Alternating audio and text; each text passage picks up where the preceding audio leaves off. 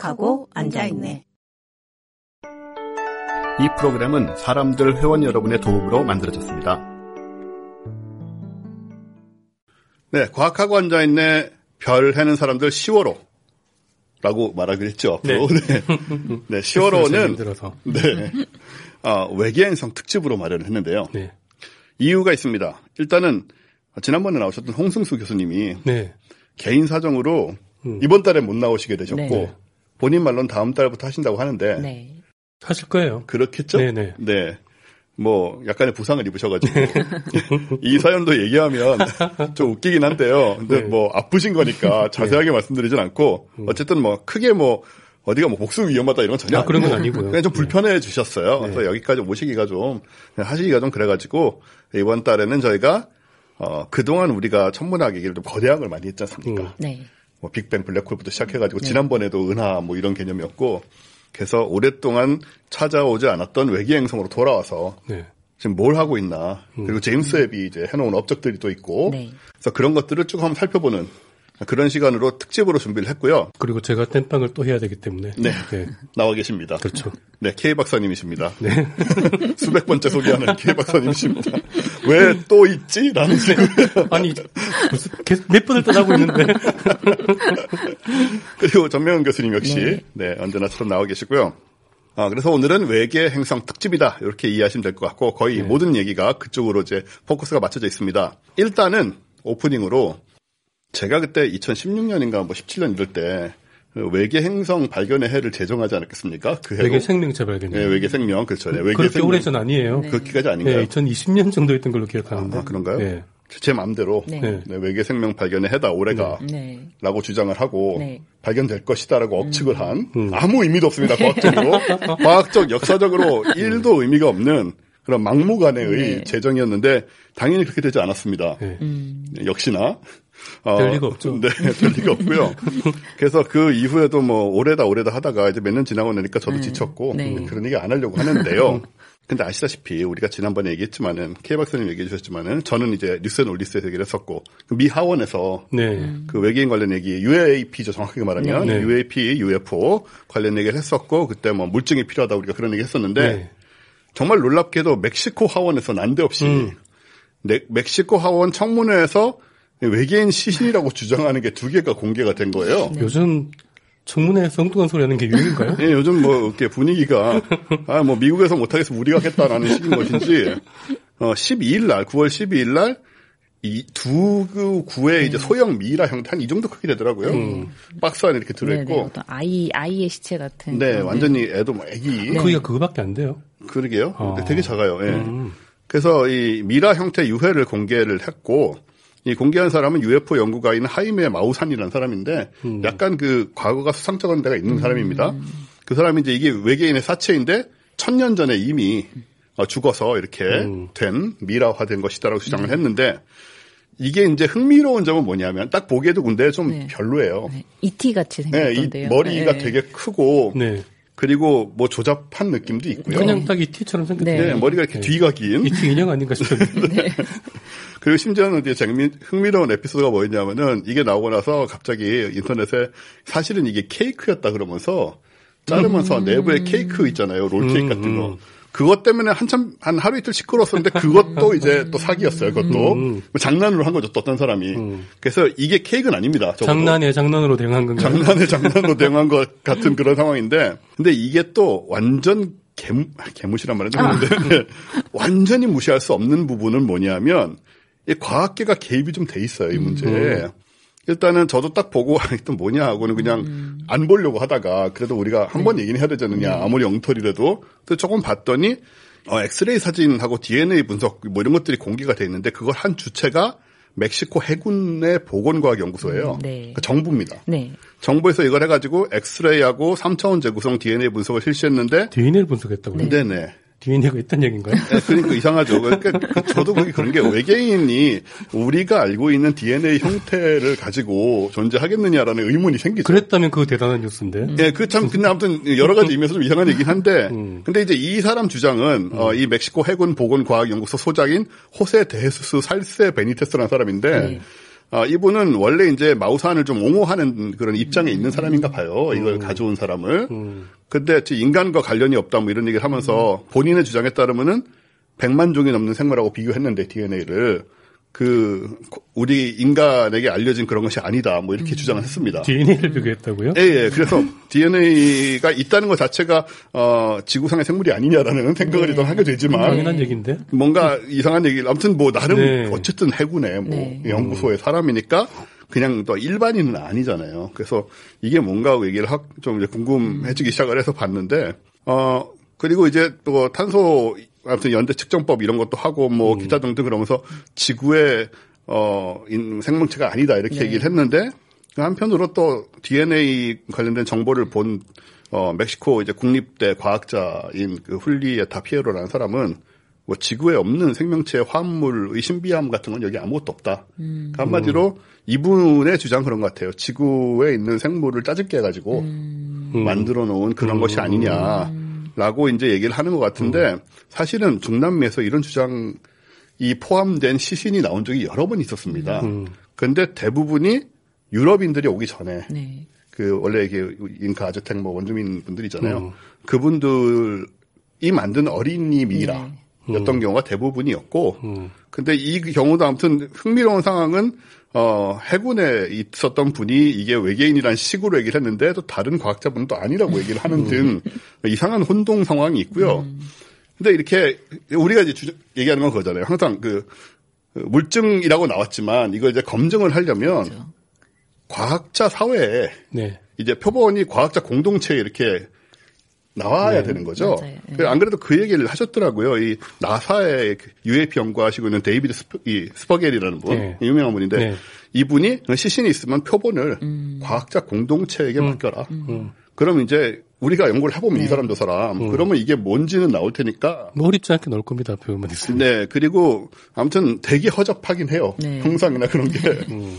그럼에도 불구하고 제가 뭐 이런 게 있었다라는 정도 얘기는 또 오늘 특집이 특집이니까 네. 굳이 외계행성 외계행성. 관리 있나요? 외계행성이 사실은 뭐 솔직히 우리가 외계행성 찾는 목표의 한 일부분은 또 외계 생명체를 찾고자 하는 것도 음, 그렇긴 있으니까 하지만 예 아무튼 재미있는 일이 있었습니다. 네. 아, 이것이 뭐 사실은 얘기를 하는 게 아니고 네. 음. 예, 뭐 이렇게 저렇게 뭔가 얽혀 있는 상황인데 어, 떤 사람은 이걸 케이크라고 주장하면서 저 패러디 영상까지 만드는 그런 일이 여기저기 의회에서는 계속 이상한 일이 벌어지고 있네요.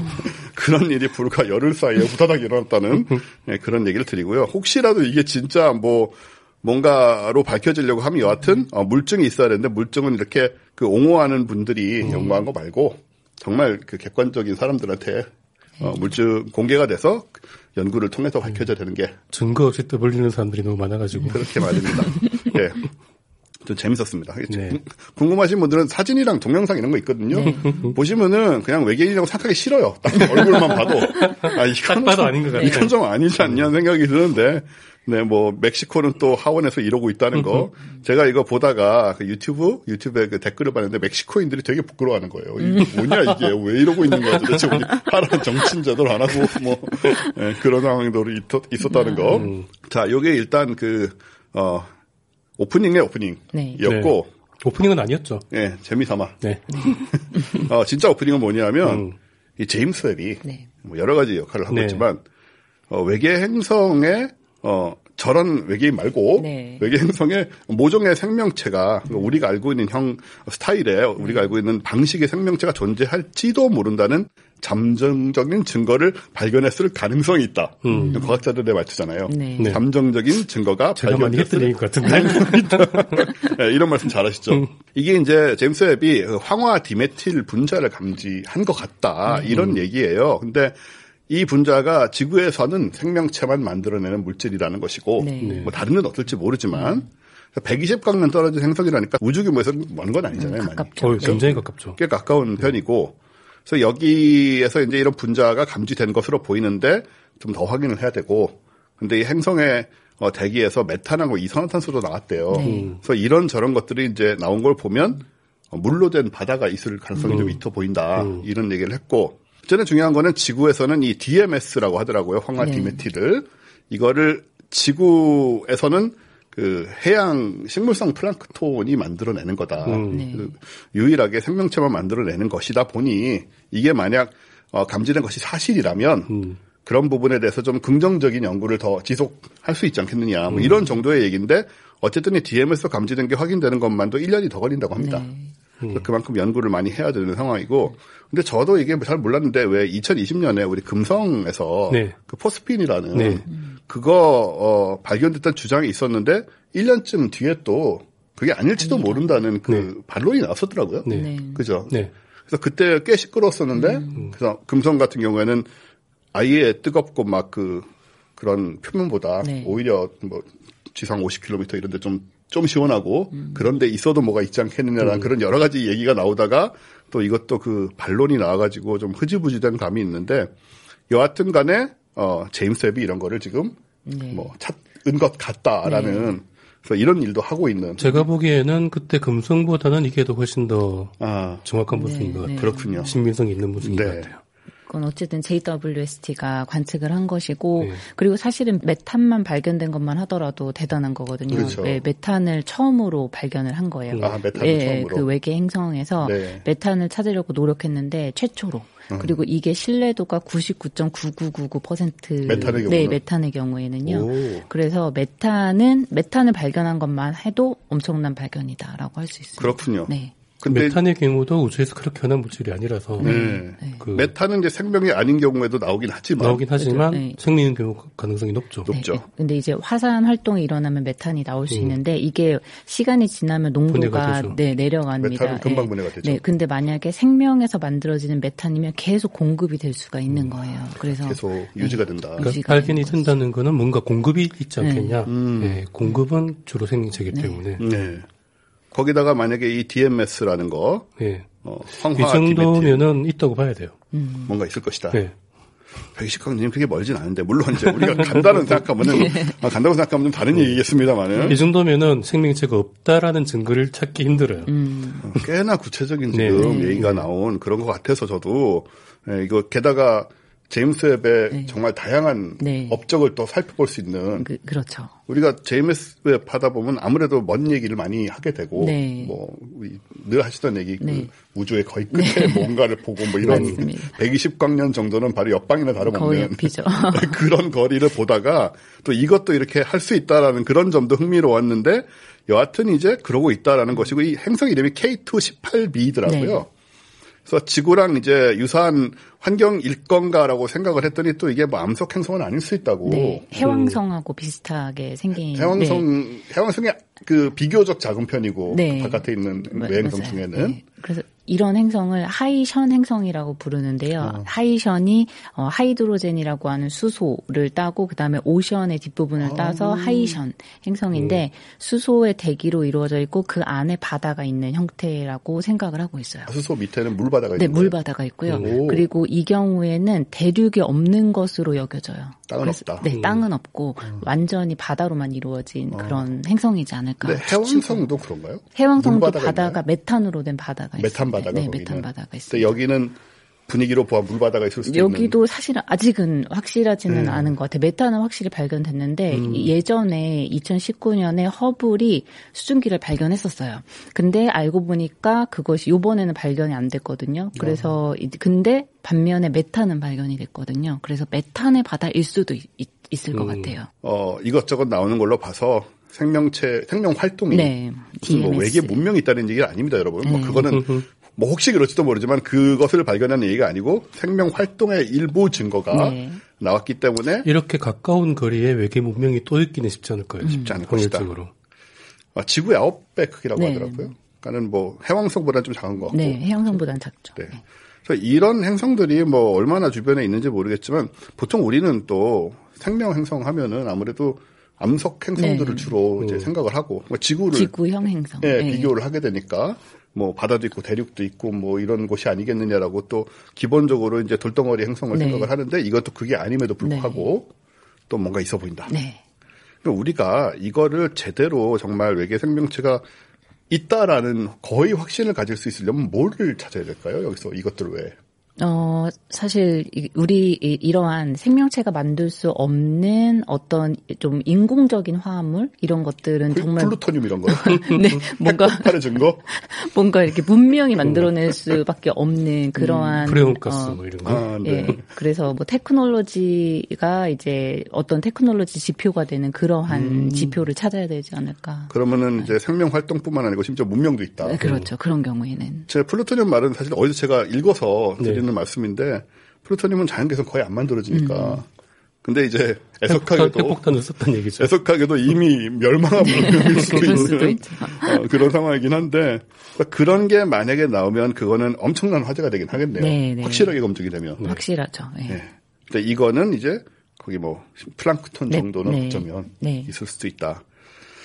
아, 우리가 이 망원경을 이게 뭐 좀 황당한 얘기긴 한데요. 지금 제임스 웹도 어마어마하게 잘 보이긴 하지만 한 예를 이렇게 먼 데는 말고 뭐 알파 센타우리 네. 이런 주변의 네. 행성이나 이런 것들을 좀 네. 실제로 좀 가시광선이 아니더라도 볼 수 있는 표면을 어. 그 정도 망원경을 만들려면 어떻게 해야 될까요?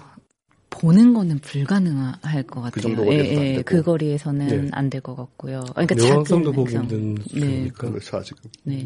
표면을. 뭔가 저 우주에다가 막 어마어마하게 허블에 한 만배 정도 네. 그 정도 되면. 그거야 뭐 그런 식으로 따지면 못할 게 뭐겠습니까? 뭐든지 할 수 있죠. 그거보다는 가는 게 빠를 것 같아요. 알파 센타우리 정도는 알파 센타우리에 그 보내겠다는 프로젝트 아, 있잖아요. 그렇죠. 네. 네, 조그만 것들 보내겠다는. 예. 네. 가면은 거기서 탐사 활동을 이제 하게 되면 가서 뭐, 보면 되죠. 뭐. 뭐가 있는지 없는지. 네.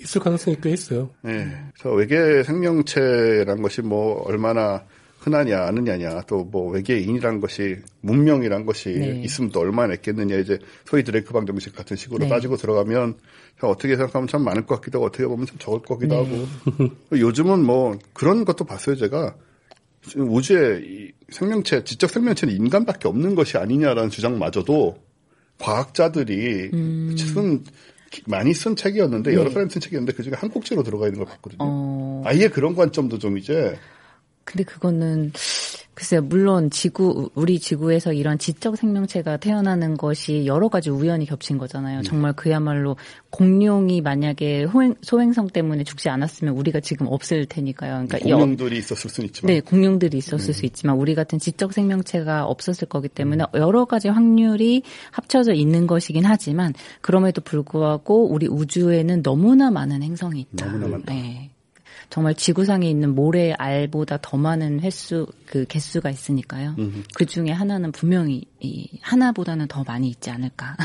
그렇죠. 그리고 외계인이 있다는 거를 외계 생명체가 있다는 거를 증명하기도 어렵지만 없다는 걸 증명하면 불가능하잖아요. 없다는 건 원래 정리하기 원래. 증명이 안 되는 거잖아요. 하나만 발견되면 제가 언젠가 없다는 걸 정리하기 힘들거든요. 네. 그래서 그러니까 있, 있다는 걸 정리하라는 건데. 그렇죠. 그래서 아무튼 뭐 여러 가지 얘기가 나오는데 참 뭐 이번 올 21세기 안에는 네. 뭔가 그래도 나올 늦게 것 봐도 같아요. 네. 예, 뭐라도 나오지 않을까. 21세기가 좀 남았죠. 네, 많이 남았죠. 네. 예. 그래서 예, 오늘 외계행성 특집의 오프닝으로 이제 이런 음. 얘기를 드렸고 열심히 하고 있다. 네. 아, 그래서 이제 앞으로 이제 두 분이 계속 그 얘기를 해주실 건데 네. 관련된 네. 일단은 제가 책 이벤트 얘기를 하나 하겠습니다. 네. 예, 오늘의 책 이벤트는 음. 센티언스라는 책이에요. 네, 제목은 센티언스고 음. The Invention of Consciousness예요. 그 의식, 의식의 발명이라는 음. 진화적인 관점에서 이제 의식에 대해서 바라보는 책인데 진짜 오랜만에 제가 좀 꽂힌 책입니다. 어. 음. 제가 요즘은 책을 보면 뭐 디테일이야 뭐 그렇더라도 뭐 이 직업이 이러다 보니까는 웬만한 건 다 들은 얘기인 거예요. 네네. 그래서 딱 보면 아 이런 얘기구나 하고 이렇게 막 확 꽂히는 경우가 이렇게 흔하지 않게 돼버렸어요 그만. 근데 이 책은 좀 흥미롭습니다. 왜냐하면 이 지- 책을 지은 사람이 니클라스 험프리라는 사람인데 이 사람은 이제 신경 심리학자, 예, 혹은 뭐 진화 심리 계통도 음. 연구를 하고 그런 사람이에요.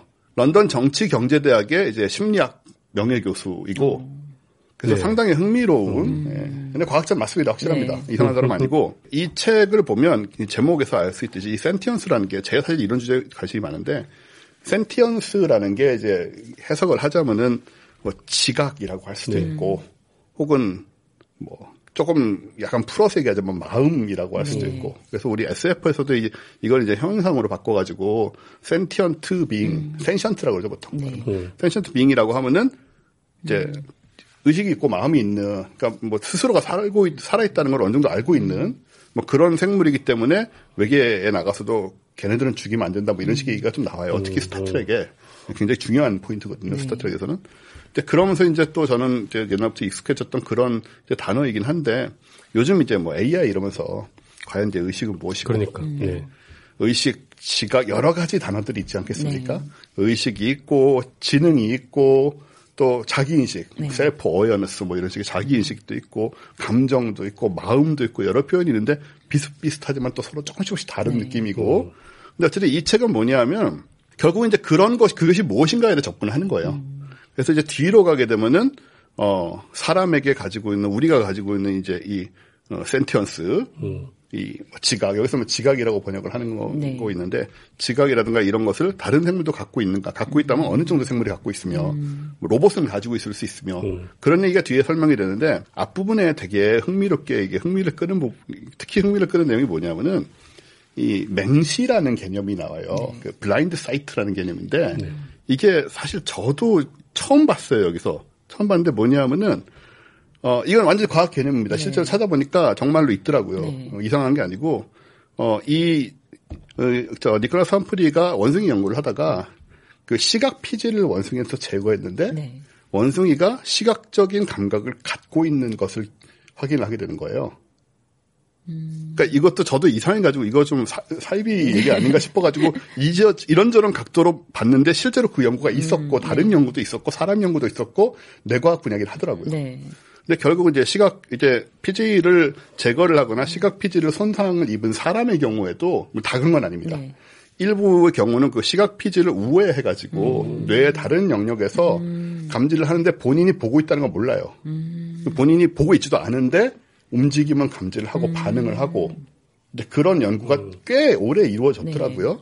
근데 뇌과학에서도 이거는 아직 좀 미지의 분야라고 합니다. 근데 현상은 확실히 과학적으로 검증이 된 현상이고 그래서 이제 그걸로 시작을 해요. 그래서 이제 감각은 뭐고 인지는 뭔가, 감각과 인지의 관계는 이제 어떤 식으로 구성이 되는가 이런 거를 따지고 들어가는데 이 책이 제가 제 흥미로운 포인트는 뭐냐면 과학 책이지만 어느 정도 인문학적 감각이 없으면 좀 힘든 책입니다. 그러니까 다시 말하면 신선한 면이 있다는 거죠. 그러니까 인문적인 추상적인 느낌들이 꽤 있고 네. 좀 모호하게 좀 그러니까 아주 깔끔하게 정리된 과학책에 익숙한 분들한테는 이게 무슨 얘기야 할 수도 있어요. 근데 저는 사실 이런 걸 좀 좋아하는 네. 편이라서 그래서 그런 어 과학책이고 과학 얘기 뭐 진화 의식 뭐 뇌 이런 얘기를 하지만 그런 저 인문학적인 접근이나 또 그런 부분들 또 세- 인문학적 해석 네. 그런 접근에 관심이 있는 분들한테는 굉장히 흥미로운 책이 될 수 있습니다 네. 이게. 어 그리고 실제로 재미가 있어요. 네. 또 본인이 연구하면서 겪은 거랑 뭐 주변에 무슨 연구자들하고 있었던 그런 마치 자서전처럼 네, 그런 얘기도 많이 들어가 있어가지고 스토리도 재밌고 요즘 과학에서 가장 인기 있는 분야죠. 이 분야. 예. 네. 근데 아무튼 재밌습니다. 그 기계적으로 기계적이라는 말은 좀 그렇지만 예를 들어서 뭐 어떤 뇌과학 책은 이제 너무 환원적으로만 접근을 네네네. 하거나 또는 뭐 너무 이렇게 이렇게 이렇게 저렇게 된게 이렇게 된다 이렇게 접근을 하는 것에 비해서 약간 약간 무슨 그, 그 인문학 특유의 그 추상성이 있어가지고 좀 그런 부분을 감안해서 하면서 보셔야 되고 네네네. 그 그런 부분에 취미가 있으신 분들은 좋은 책이다라고 말씀을 드릴 수 있을 것 같아요. 그래서 이거를 저희가 또 늘 그렇듯이 저희 회원들 10분에게 어, 사람들 한 10분에게 드리는 거고요. 항상 응모 방법은 똑같습니다. 저희 사람들 회원들한테는 뉴스레터가 나가거든요. 거기 이제 버튼이 있으니까 그 버튼을 누르고 들어오셔서 응모를 하시거나 아니면 저희 홈페이지에 들어와서 응모를 하시면 되고요. 아니신 분들도 한번 사서 읽어보면 책이다. 저 지금 중간 정도 읽었는데 재밌습니다. 네네. 또 관심 한번 가져보자 이런 얘기를 이제 드리면서 응모를 언제 언제 발표하나요? 자, 응모 기간은 지금 이제 어, 업데이트된 게 10월 6일입니다. 10월 6일에 우리가 별에는 사람들이 업데이트가 된 상태고요. 일주일 동안 하면 되겠죠, 뭐. 그렇죠. 네. 그 빨리 알려줘야 예. 이거 될까봐 안 사고 있을 수도 있잖아요. 그러니까요. 그래서 예, 그러니까 오히려 그 매출, 빨리 안 됐구나 판단하고 빨리 예. 사게. 예. 책의 매출이 떨어지는 있는 그래서 6월 13일, 6월 13일 밤 12시까지 받는 걸로 하고, 예, 그런 다음에 저희가 이제, 어, 그, 받으면은 뭐 그냥 주말 지나서 바로, 어, 발표를 드리고, 이 붙은 분들한테 저희가 개별 연락을 드리는 거예요. 예, 그렇게 음. 10분에게 개별 연락을 아마 그 16일 월요일 정도에 가지 않을까. 아, 그때까지 연락이 없으면 안 됐구나 하고 빨리 사시는 게 좋다. 네, 얼른 사시는 게 좋습니다. 재밌는 책입니다. 자, 책 이벤트 얘기 여기까지 하고요. 어, 오늘 외계 행성 특집에서 네. K 박사님은 뭘 준비해 주셨습니까? 어, 외계 행성 특집은 그 전민경 교수님께서 다 하실 거고요. 아, 네. 네, 저는 외계 행성 최초 발견. 내 뒷얘기. 아, 그것도 뭐 특집에 네, 충분히 제가, 들어갈 수 네, 있는. 제가 원래 주로 하는 게 그런 거잖아요. 그러게요. 처음에는 그 메인 천문학자셨는데 이제는 주로 이제 뒷얘기 같은 것을 네, 다루는. 그게 훨씬 재밌더라고요.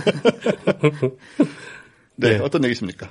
그 기억하실 분 기억하시겠지만 2019년에 천문학자 세 분이 노벨상을 받거든요. 네. 그 노벨상을 계속 천문학자들이 하도 많이 받고 있어서 그쵸. 제가 이 정도면은 노벨 천문학상이라고 바꿔야 되는 거 아니냐라고 할 정도 타이밍에 또 받으신 거예요. 그렇죠. 예.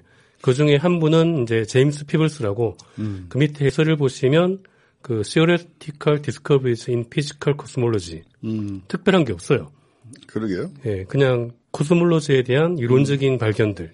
음, 예, 그러니까 특별하게 뭐 하나를 딱 발견해서 드린 게 아니고 그러게요. 그래서 이번 그 노벨상은 약간 공로상 분위기 평생 공로상 분위기인데. 예, 그런 느낌으로 사실 받으셨어요. 이분이 워낙 많은 곳에 역할을 하셔가지고 아. 뭐 우주 배경 복사부터 우주 우주 뭐 진화, 빅뱅, 음. 인플레이션 온 건데 그 우주론과 관련된 이론적인 분야에는 끼지 않는 데가 없어요. 음, 예, 그러다 보니까 그 이분에 대한 이야기는 그 빅뱅의 메아리라는 책에 아, 그 이강환 박사님이 써주신 예, 거죠? 네. 잠깐 나옵니다. 사실 그 책의 주인공은 그 이분의 동료이신 네. 그 데이비드 윌킨슨이라는 분이거든요. 네, 네. 예, 그 WMAP의 그 W가 그렇죠. 그 윌킨슨이신데 그분이랑 같이 일을 했었던 그 거기도 역시 기여를 하셨고 그때 이제 그 빅뱅 이론이 다시 나왔을 때 그 빅뱅의 온도가 대략 뭐 3도 정도일 거다라고 저분이 계산, 계산하신 거예요. 네. 그래서 그거 찾으려고 이제 그 윌킨슨이 망원경 만들던 도중에 그 노벨상 받으신 분 펜지아스와 윌슨이 네. 우리가 발견했다 해가지고 이제 접, 그 그렇죠. 이제 접게 된 그런 네네. 스토리에 그 기에도 들어 계시고 온갖 중요한 발견의 예, 예, 깍두기로 온갖 들어가신 온갖 계시는 중요한 우주론 관련 네. 발견은 다 저분 이론적으로 한 거예요. 예, 그래서 받으셨는데 네. 나머지 두 분이 받은 게 음, 최초 외계 행성 발견이었습니다. 최초. 네, 최초 외계 행성 발견으로 노벨상을 받은 거예요.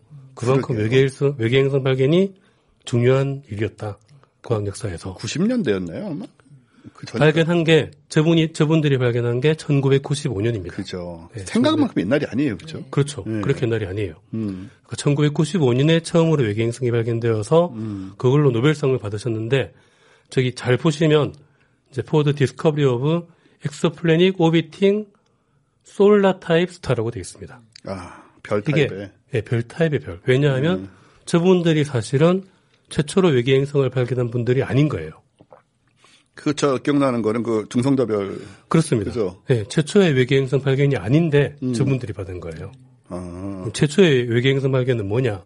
아까 말씀하셨다시피 solar type star가 아닌 데에서 발견된 거예요. 그렇죠. 네. 중성자별 옆에 있던. 거잖아요. 펄사에서 예, 펄- 펄사. 예. 그게 이제 그 얘기를 제가 조금 하려고 하는데 1990 이분들이 발견한 거는 1995년인데 1991년에 음, 어, 영국 맨체스터 대학의 앤드류 린이라는 교수님이 펄사 주변을 도는 그 외계 행성을 발견했다라는 걸 네이처에 발표를 합니다. 예.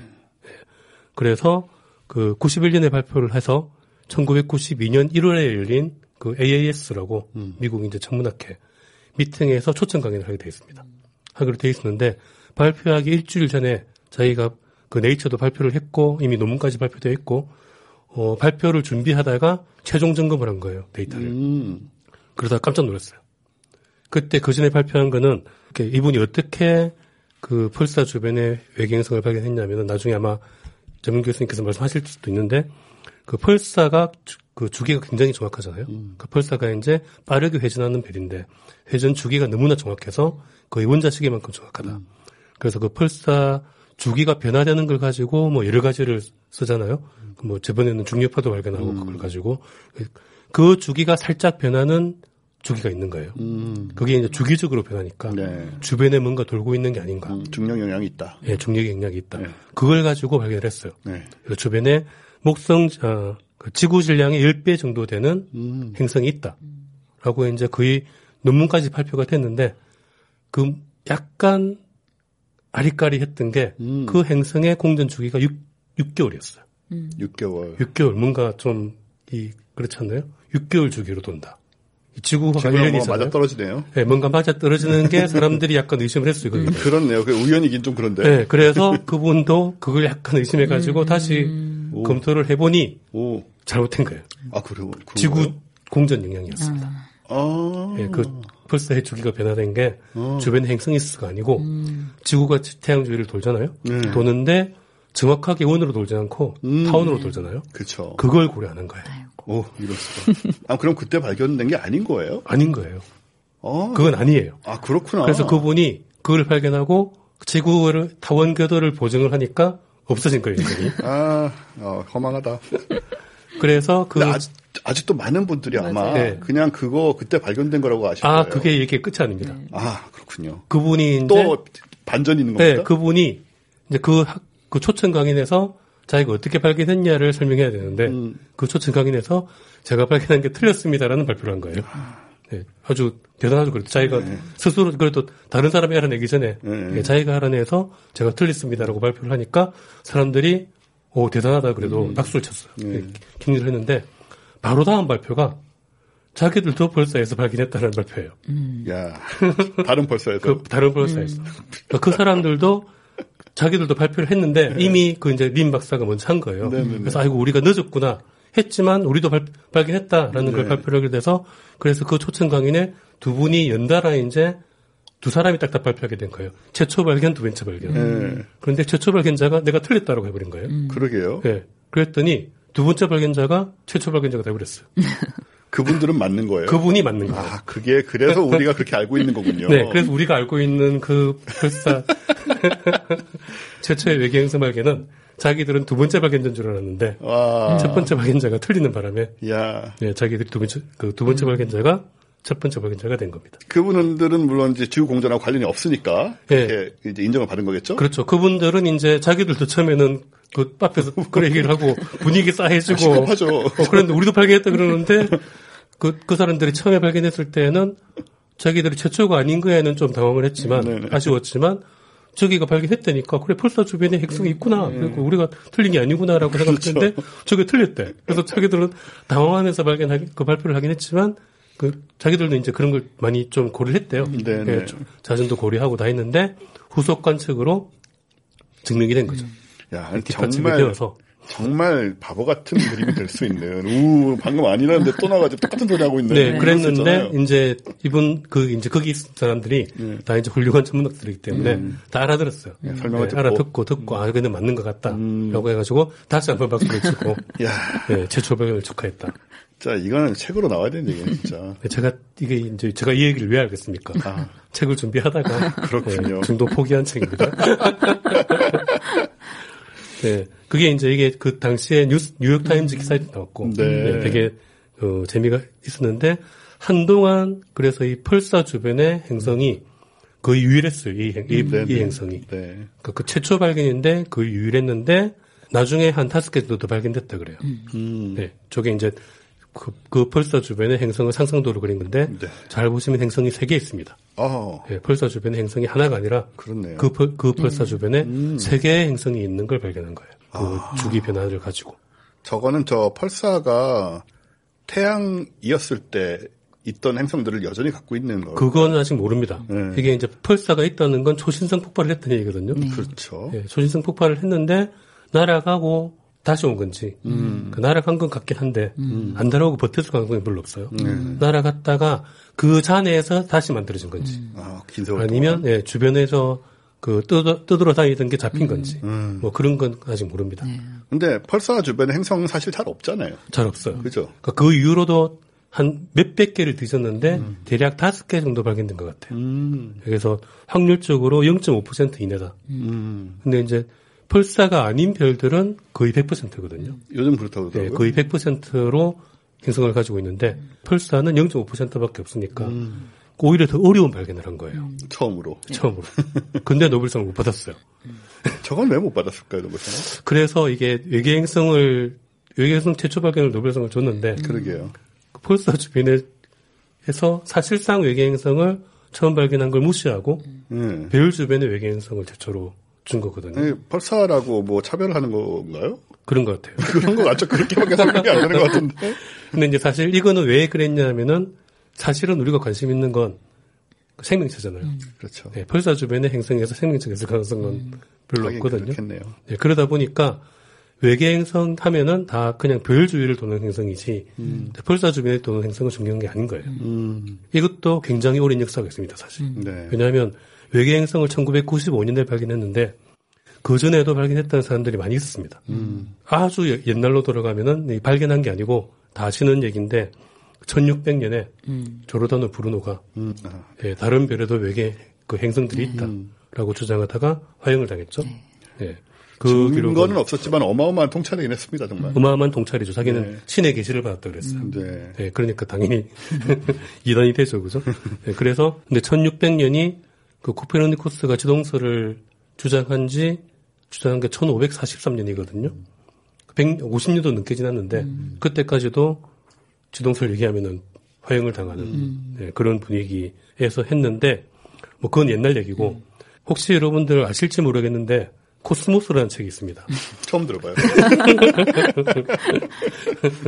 네, 코스모스라는 책을 보면은 거기에 특별한 이제 거기 외계행성 그런 얘기 많이 나오잖아요. 외계행 나오죠. 관련 얘기가 많이 나오다 보니까 그 바나드 별이라는 별을 소개합니다. 아, 버나드, 그래서 예. 알파 센타우리 알파 센타우리는 아니고 아. 알파 센타우리 계에 있는 별 다음으로 가까이 있는 아, 그랬, 그랬었죠. 6광년 정도 떨어진 별인데 고유 운동이 가장 큰 별이에요. 그래서 이게 그 1900년대 처음 사진을 찍을 때부터 발견이 돼가지고 그때부터 되게 주목을 받던 별이었거든요. 근데 그 별에 그 외계 행성이 발견되었을 수도 있다라는 대목이 나옵니다. 코스모스 책이 그 책이 80년대에 나온 책이잖아요. 근데 그때 외계 행성이 그 별에 있는 것 같다라는 얘기가 나오거든요. 거기다가 그 책에 이제 번역을 홍승수 교수님이 하셨잖아요. 지난번에 오신 그 홍승수 교수님 말고 돌아가신 홍승수 교수님께서 하셨는데 각 주로 버나드 별의 행성이 발견되었다고 되어 있습니다. 아, 예, 근데 그 그게 근데 발견되었다고 되어 있거든요. 그런데 그게 아니에요. 아, 그 왜냐하면 그 별이 계속해서 외계행성이 발견되었다는 주장이 있었어요. 그게 네덜란드 출신의 천문학자 피터 반드 캄프라는 사람이 있습니다. 이- 딱 이름만 들어도 내던 예, 사람이네요. 외계행성계에서 굉장히 유명한 사람이에요. 피트 반드 캄프라고 이 사람이 버나드 별을 20년 동안 사진 관측을 했어요. 음, 20년을 찍었으니까 많이 움직였잖아요. 그러게요. 움직이는 걸 자세하게 분석을 해보니까 똑바로 움직이는 게 아니라 살짝 살짝 흔들리면서 움직인다. 음, 그거는 옆에 뭔가 행성이 있어가지고 음, 행성이 돌기 때문에 조금씩 움직일 거 아니에요. 그렇죠. 그런 식으로 외계행성 발전하는 게 있죠 지금도. 네. 예, 잘 많이 그 별로 없긴, 없긴 한데 그렇게 해서 공간으로 움직이면서 행성이 그 별이 움직이니까 그 주변에 목성 질량의 대략 1.6배 정도의 행성이 있다라는 발표를 1960년대에 합니다. 기나긴 연구 끝에 계산을 해가지고 이제 네, 20년 동안 관측했으니까. 그러니까 할만한 얘기네요. 네, 그래서 그렇게 주장을 하니까 음. 다른 사람들은 그렇게 한, 자- 한 사람이 없잖아요. 그렇죠. 검증하기도 그러니까 뭐, 어렵네 진짜. 네, 어쩌겠어. 아, 발견했나 보다라고 다들 인정을 했어요. 음. 네, 그래서 실제로 그 은하계를 여행하는 히치하이크를 위한 안내서라는 책이 있거든요. 예. 아시겠지만, 아시는지. 모르겠지만. 네. 오늘 처음 들어본 책이 맞네. 네, 그 책이 1979년에 나오는데, 그 책에서 그 은하계를 여행하다가 중간 정거장으로 사용하는 곳이 그 버나드벨 주변의 행성입니다. 아 맞다. 예, 그래서 실제로 그 있다라는 게 거의 10년까지 10년 이상 정설로 받아들였어요. 그런데 다른 사람들도 이제 10년이니까 그렇죠. 관측을 했을 거 아니에요. 네. 해서 보니까 아닌 것 같다. 이런. 예, 안 흔들리는 것 같다. 라고 하니까 이 사람이 그럴 리가 없다. 내가 더 계속 관측하겠다 해가지고 독일 출신의 천문학자 울프 하인스라는 천문학자를 고용을 해서 그 사람도 이름만 들어도 모를 사람 같네요. 네, 네가 더 열심히 관측해서 내가 봤던 거 보여라. 음, 라고 했는데 문제는 이 울프 하인스라는 그 천문학자가 너무나 관측을 정확하게 하는 사람인 거예요. 네. 독일 사람한테 그런 걸 시켰으니까요. 예. 너무나 정확하게 해보니까 자기를 고용한 사람이 틀린 거예요. 아, 예, 그래서 아무래도 없는 것 같다. 네. 예, 라고 거의 검증이 돼버렸습니다. 그래서 그, 당시에 있는 것처럼 알려졌던 게 없는 게 된 거예요. 그 둘의 관계는 어떻게 됐나요, 나중에? 어, 그런 것도 아까 그 얘기랑 섞어가지고 책에 써시면 재밌을 것 아유, 같은데. 이런 것만 모아서. 그, 하고 있었죠. 제가 이런 얘기를 왜 알겠습니까?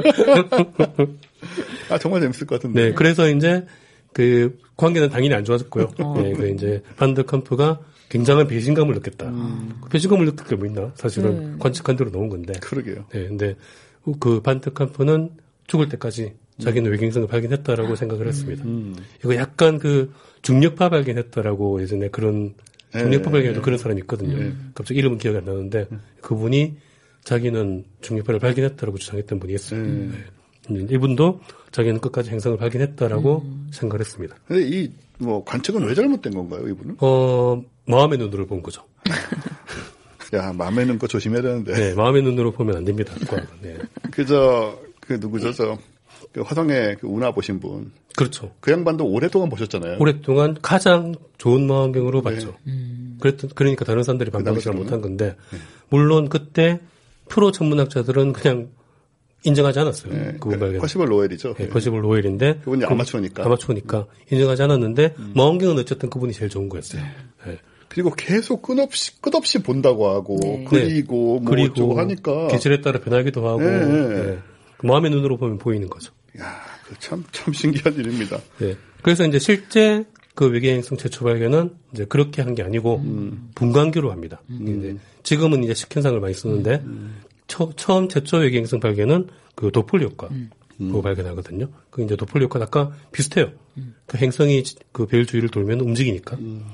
움직이는 걸 그 실제 끝으로 드러나 움직이려면은 많이 흔, 많이 흔들려야 되잖아요. 근데 이제 그렇게까지 많이 흔들긴 힘드니까 도플리오과는 실제로 그 행성이 그 태양 같은 별 주위를 행성이 돈다고 해서 움직이면 얼마나 움직이겠습니까?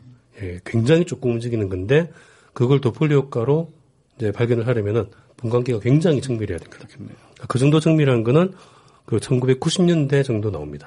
그래서 이제 1995년에 나온 거예요. 근데 이제 사실 그것도 1990년대에 그걸 이제 하겠다라고 나선 그룹이 있었어요. 그 분광기가 발견이 되, 발명이 되니까 자기들이 개발을 해서 이제 릭 전문대에서 그 미국에 있는 릭 전문대라고 있거든요. 거기에 지오프 머시라는 분하고 폴 버틀러 이름 얘기해 드려야 돼요. 안, 안타까운 분들이라서. 아, 그렇군요. 네, 왜냐하면 이분들이 10년 정도 계획으로 이제 분광 그 관측 데이터를 모으고 있었던 거예요. 왜냐하면 그 외계 행성이 별 주위를 돌면은 지구 정도로 생각한 거죠. 몇 년은 쌓아야 그 결과가 나올 거다라고 생각한 거예요. 그래서 부지런히 데이터를 모으고 있었습니다. 그런데 어느 날 그 제네바 천문대에 있던 미셀 마유로라는 분하고 디디에 쿠엘로 아까 그 노벨상 받은 분들이에요. 그 두 분이 이분들은 외계 행성을 연구하는 분들이 아니고 상성을 연구하는 분들이거든요. 상성을 연구하다가 우리도 외계 행성 한번 해볼까? 해가지고 관측을 하다 보니 우연히 그 100조짜리 51이라는 별에서 어 뭔가 이상하다. 규칙규칙 주기적으로 변한다. 그런데 행성이 질량은 뭐 목성 질량 정도인데 공전 주기가 4.2일밖에 안 되는 거예요. 그렇죠. 맞아요. 예. 기억나네요. 예. 그래서 행성이 이렇게 가까이 있다고? 라고 생각을 해가지고 이제 이제 저는 대학원생인 그 디디에 쿠엘료가 먼저 관측을 해서 지도 교수한테 미시, 미셸 마유로한테 물어봤어요. 이제 그때 마유로는 하와이 있었대요. 그 한식년으로 물어봐서 아니 행성이 이럴 수 있나요? 했더니 그 사람이 뭐 안 될 게 뭐 있어? 그래가지고 다시 만나가지고 그 1년 넘게 검증을 합니다. 자기들 데이터를 검증을 해서 보니까 아무래도 행성이 맞는 것 같다. 그래서 발표를 하고 논문에 발표를 하고 이제 학회에서 발표를 하는 거죠. 학회에서 발표를 했는데 논문은 이제 투고를 해놓고 학회를 발표를 하니까 그 발표 자리에 앞서서 데이터를 모으고 있던 지오프 머시하고 폴 버틀러가 있었어요. 오늘 학회 비극 얘기가 여러 번 나오네요. 그걸 듣고 네. 어 아, 자기들은 이미 관측해 놓은 거예요. 예. 여러 몇 년 동안 모으고 있었다 그랬잖아요. 분석해 보니까 맞는 거예요. 아, 예, 그래서 저분들이 먼저 발표를 한 걸 데이터는 자기들이 먼저 얻어, 얻어놓고 일주일 후에 아, 이분들이 한 게 맞다라는 걸 확인해 줬습니다. 예. 네. 그래서 이분들의 그 네이처 논문에는 그 두 분한테 감사의 말이 있습니다. 확인해 줘서 고맙다. 하지만 노벨상은 노벨상은 저 두 분이 받았습니다. 그러니까 그분들도 확실하게 하려고 또 하신 거 아니에요, 그렇게 천천히. 데이터를 많이 모으려고. 예. 그래서 그분들은 이렇게 짧은 주기에 행성이 있을 거라는 생각을 못 한 거예요. 그러게요. 네. 그래서, 그래서 이제 그걸 확인했잖아요. 그러고 나서 분석을 해보니까 몇 개 더 있는 거예요. 네, 그래서 바로 한 두세 개 더 발견했어요. 바로, 곧바로. 예, 그분들이. 그분들이. 하지만 노벨상은 노벨상 최초가 아니니까. 야, 그 참, 참 애매하고 복잡한 상황들이 많이 네, 있는. 그래서 그 이제 여기서 우리는 그 과학에서도 그 노력보다는 운이 중요하다는 교훈을 얻게 됩니다. 교훈을 얻게 됩니다. 운칠 기삼이란 말 있잖아요. 네. 진짜로 운이 7이고 아니에요. 운이 구인가요? 9입니다.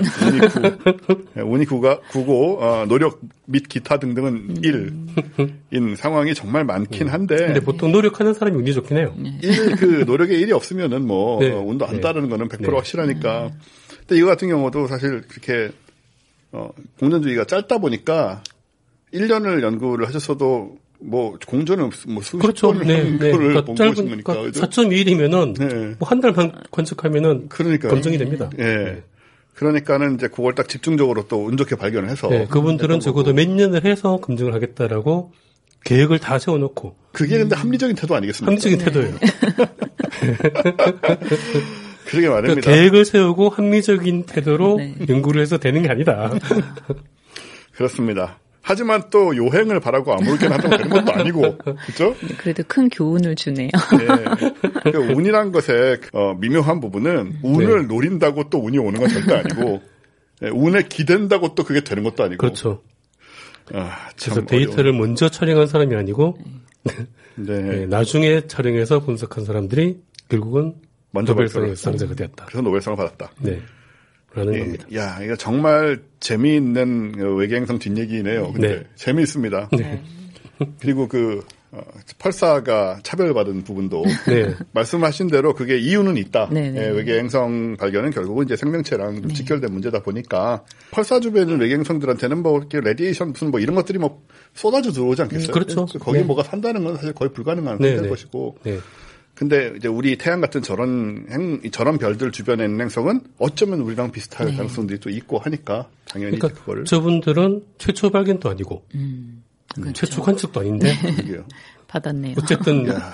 최초 발견 태- 별 주변 야, 최초 발견으로 노벨상을 수상했습니다. 야, 이거 뭐 솔직히 말해서 조금 그렇다. 어, 아마 자기들이 제일 놀랐을 거예요. 나뭐 우리가 받아도 돼 이러면서 그거 진짜로. 네. 예, 그렇습니다. 여러분들 아직 우리가 살아있는 동안에는 뭐 무슨 운이든 올 수 있기 때문에 예, 과학이 아니더라도 여러분들 주변에 운을 기대진 마시고 운에. 하지만 어, 일어날 수 있는 일이다. 음. 사실 맞아. 그, 그런 얘기도 있었어요. 이게 외계행성 최초 발견이 노벨상을 받을 수 있다라는 얘기는 돌았었거든요. 네. 근데 저분들이 아니었어요. 당연히 그 볼츠칸이라는 분이거든요. 네. 알렉산드 볼츠칸. 그 펄사에서 처음 발견한 분. 네. 그분이 받지 않을까. 라고 생각했고 아니면 최소한 공동으로 받지 그러니까 않을까. 세 명이 같이 이렇게 하던가. 네, 뭐. 네. 근데 저분은 저 피브스 저분은 전혀 다른 걸로 받으신 거잖아요. 평생 공로상. 네. 노벨 평생 공로상을 따로 만들어야 되지 않을까요? 그 분야랑 상관없이 주는 걸로. 그러게요. 네. 솔직히 노벨 경제학상은 좀 나중에 만들어진 거고 네. 경제학상은 엄밀하게 말하면 노벨상이 아니라고 볼 수도 있는데 네, 그런 변화가 또 천문학상도 좀 따로 하고 네, 네. 물리학상에는 나눠가지고 네, 하여튼 그래서 제가 이름을 알려드리는 게 네. 네, 알렉산드 볼츠칸입니다. 알렉산더 볼츠칸 비운에 네. 네. 사실은 네, 사실은 받을 수 있는 충분한 자격이 있는 분인데 어, 상을 못 받으셨고 지금 네. 살아 계신가요? 네네. 예, 살아도 이 계신데 얼마 전 일이에요. 네, 그렇죠. 얼마, 안된 2019년. 일입니다. 네. 돌아가셨으면 어쩔 수 없지만 그러니까요. 그런 상황을 우리가 이렇게 알게 되네요. 재밌었습니다. 네. 근데 진짜 뭐 때문에 포기하셨는지 모르겠지만 책을 좀 쓰시죠 모아서 이런 거 아, 뭐, 늦지 않았습니다. 안 늦지 않았다고 생각합니다. 네. 네, 언젠간 나오겠죠. 네. 네, 이렇게 K 박사님의 재미있는 외계 행성 발견의 뒷얘기들과 어, 정말 운구 기, 기일의 인생사에 대해서 우리가 큰 교훈을 얻었고요.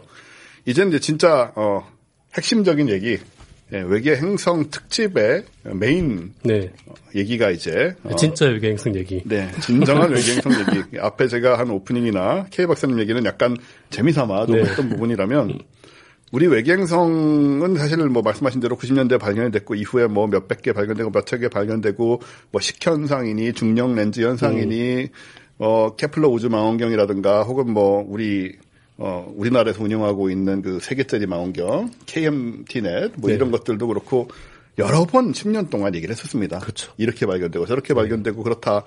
근데 지금은 어떤가? 음. 라는 부분부터 시작해가지고 네. 지금까지 한 번 더 정리 종합할 필요가 있다는 생각이 듭니다. 네. 그걸 아마 전명 교수님 해주시지 않나? 네. 네. 한번 들어보도록 하겠습니다. 네네. 어, 저는 이제 이 외계 행성도 사실은 엄청 광범위하잖아요. 네. 그래서 이거를 어떻게 정리를 할까 고민을 하다가 어 지금 방금 처음에 이제 외계 행성을 어떻게 발견했는지 이미 말씀을 해주셨지만 어 다양한 방법들이 있습니다. 아니 이렇게 합니다. 많아요 종류가? 제가 보여드리는 표가 지금 여기에서 이제 여러 가지 방법들이 있는데 사실 대표적으로 두 가지가 있습니다. 네. 그리고 우선은 제가 요거 어, 이 나사 웹사이트에 가시면은 매일매일 업데이트가 돼요.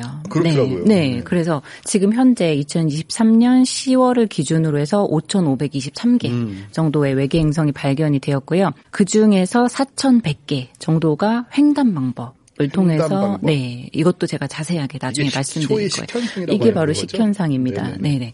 그리고 어 그 아까 전에 잠깐 도플러 효과 말씀을 해주셨는데 그 방법으로도 천 개 정도를 발견을 어. 했습니다. 했습니다. 그래서 이러한 것들을 좀 말씀을 드리려고 해요. 이제 5천 개 정도가 지금 1995년부터 지금까지 발견이 된 건데 음. 그러면 이것이 과연 행성이 많은 건지 아닌지를 음. 좀 감을 잡아야 되는데요. 네.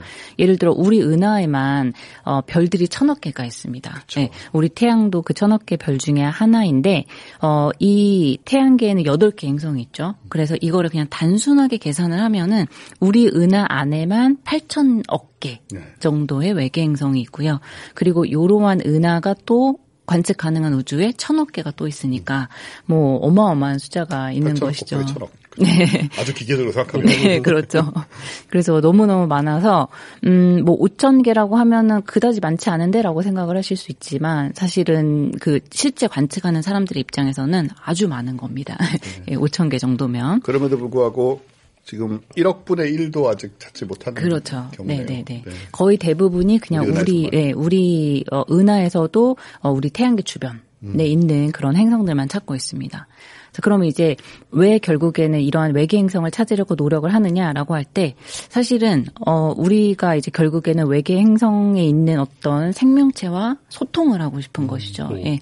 소통을 하고 싶은데 어 그래서 우리가 이제 신호를 보내기도 하고 그리고 신호를 받기도 하는 노력을 많이 했었는데 단 한 번도 성공을 한 적은 없습니다. 예. 성공했으면 이미 난리 텐데. 네, 그랬겠죠.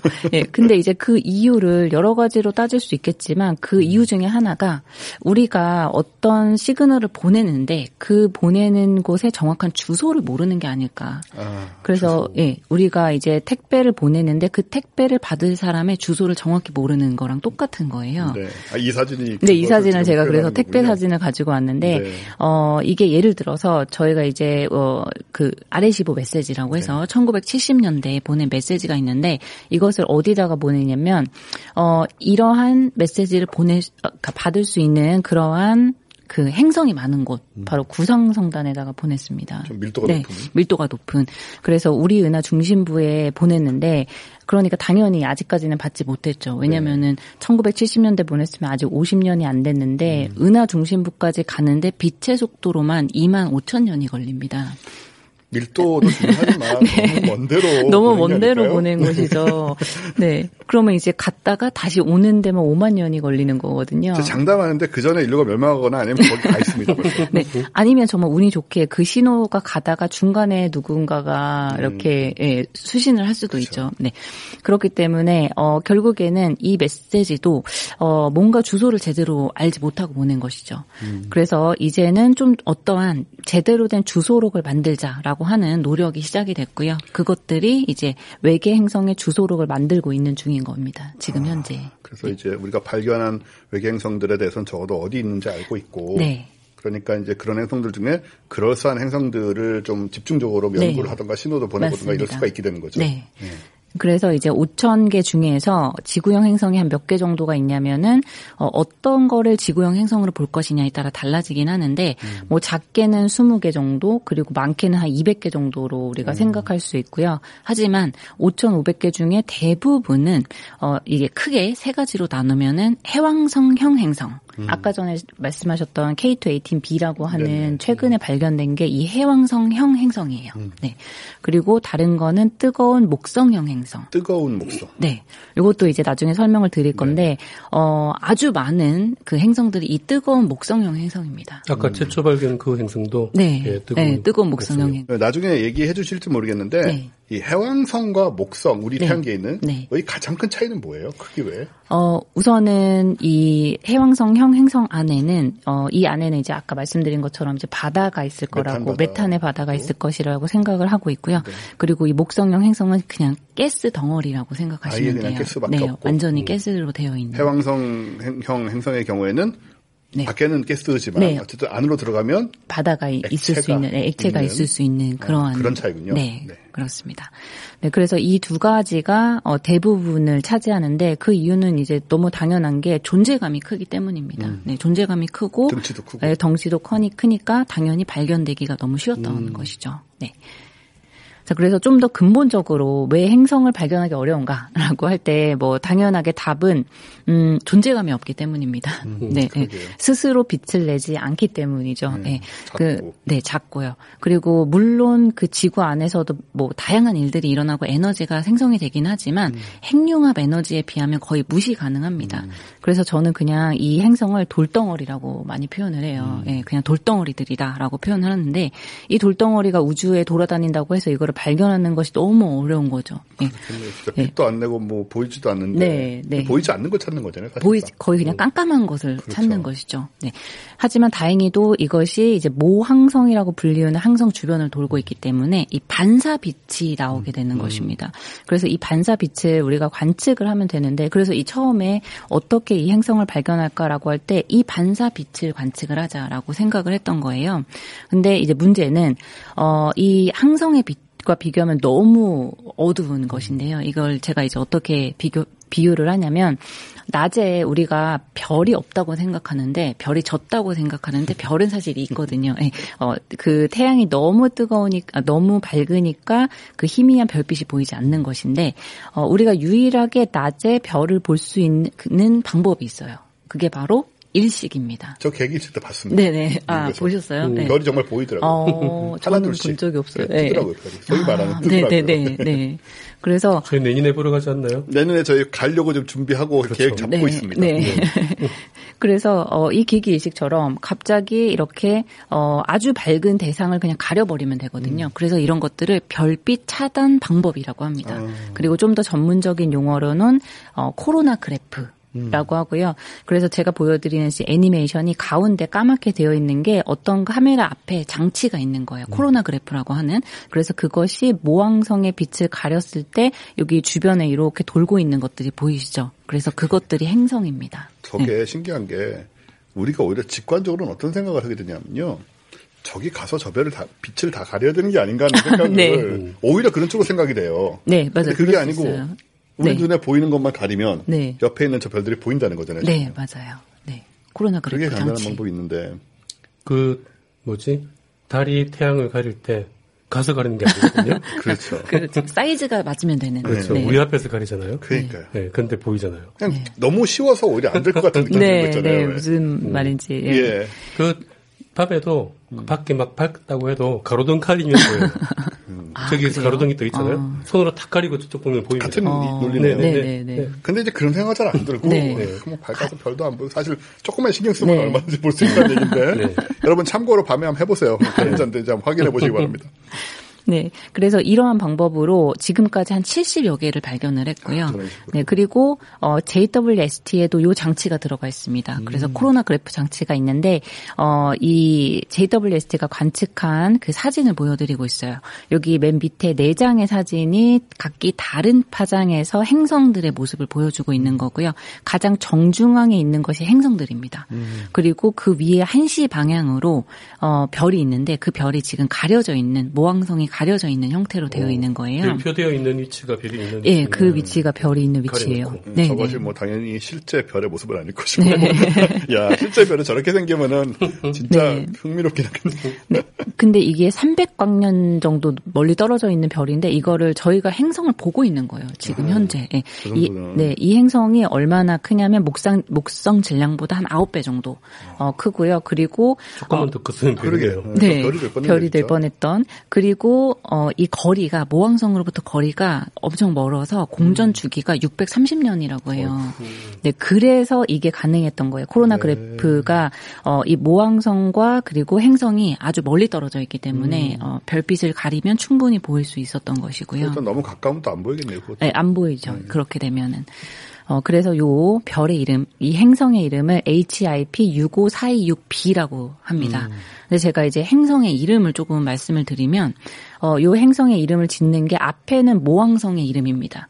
그리고 B라는 거는 거기 그 행성계에서 처음으로 발견된 행성의 그 알파벳을 B부터 붙여요. 그래서 만약에 우리 태양계를 이런 식으로 붙이면 어 태양은 태양 대문자 A가 되고요. 네. 그 다음에 수성은 태양 B 그리고 지구 어 그 금성은 태양 C, 지구는 태양 D 이렇게 매겨지는 것입니다. 그리고 어 거의 대부분이 여러분들이 보시는 게다 B예요. 이 말은 어, 가장 처음에 발견된 행성이기도 하고 모항성으로부터 가장 가까운 행성일 가능성이 가장 네. 많습니다. 네. 그래서 이제부터 B라는 단어를 보시면 아 이건 행성이구나라고 아실 수가 있을 거예요. 네. 비라는 단어가 많이 붙긴 하더라고요. 네, 네. 이 행성들에. 네, 이게 다 행성이에요. B가 붙으면, 네. 알파벳이 붙으면 그렇습니다.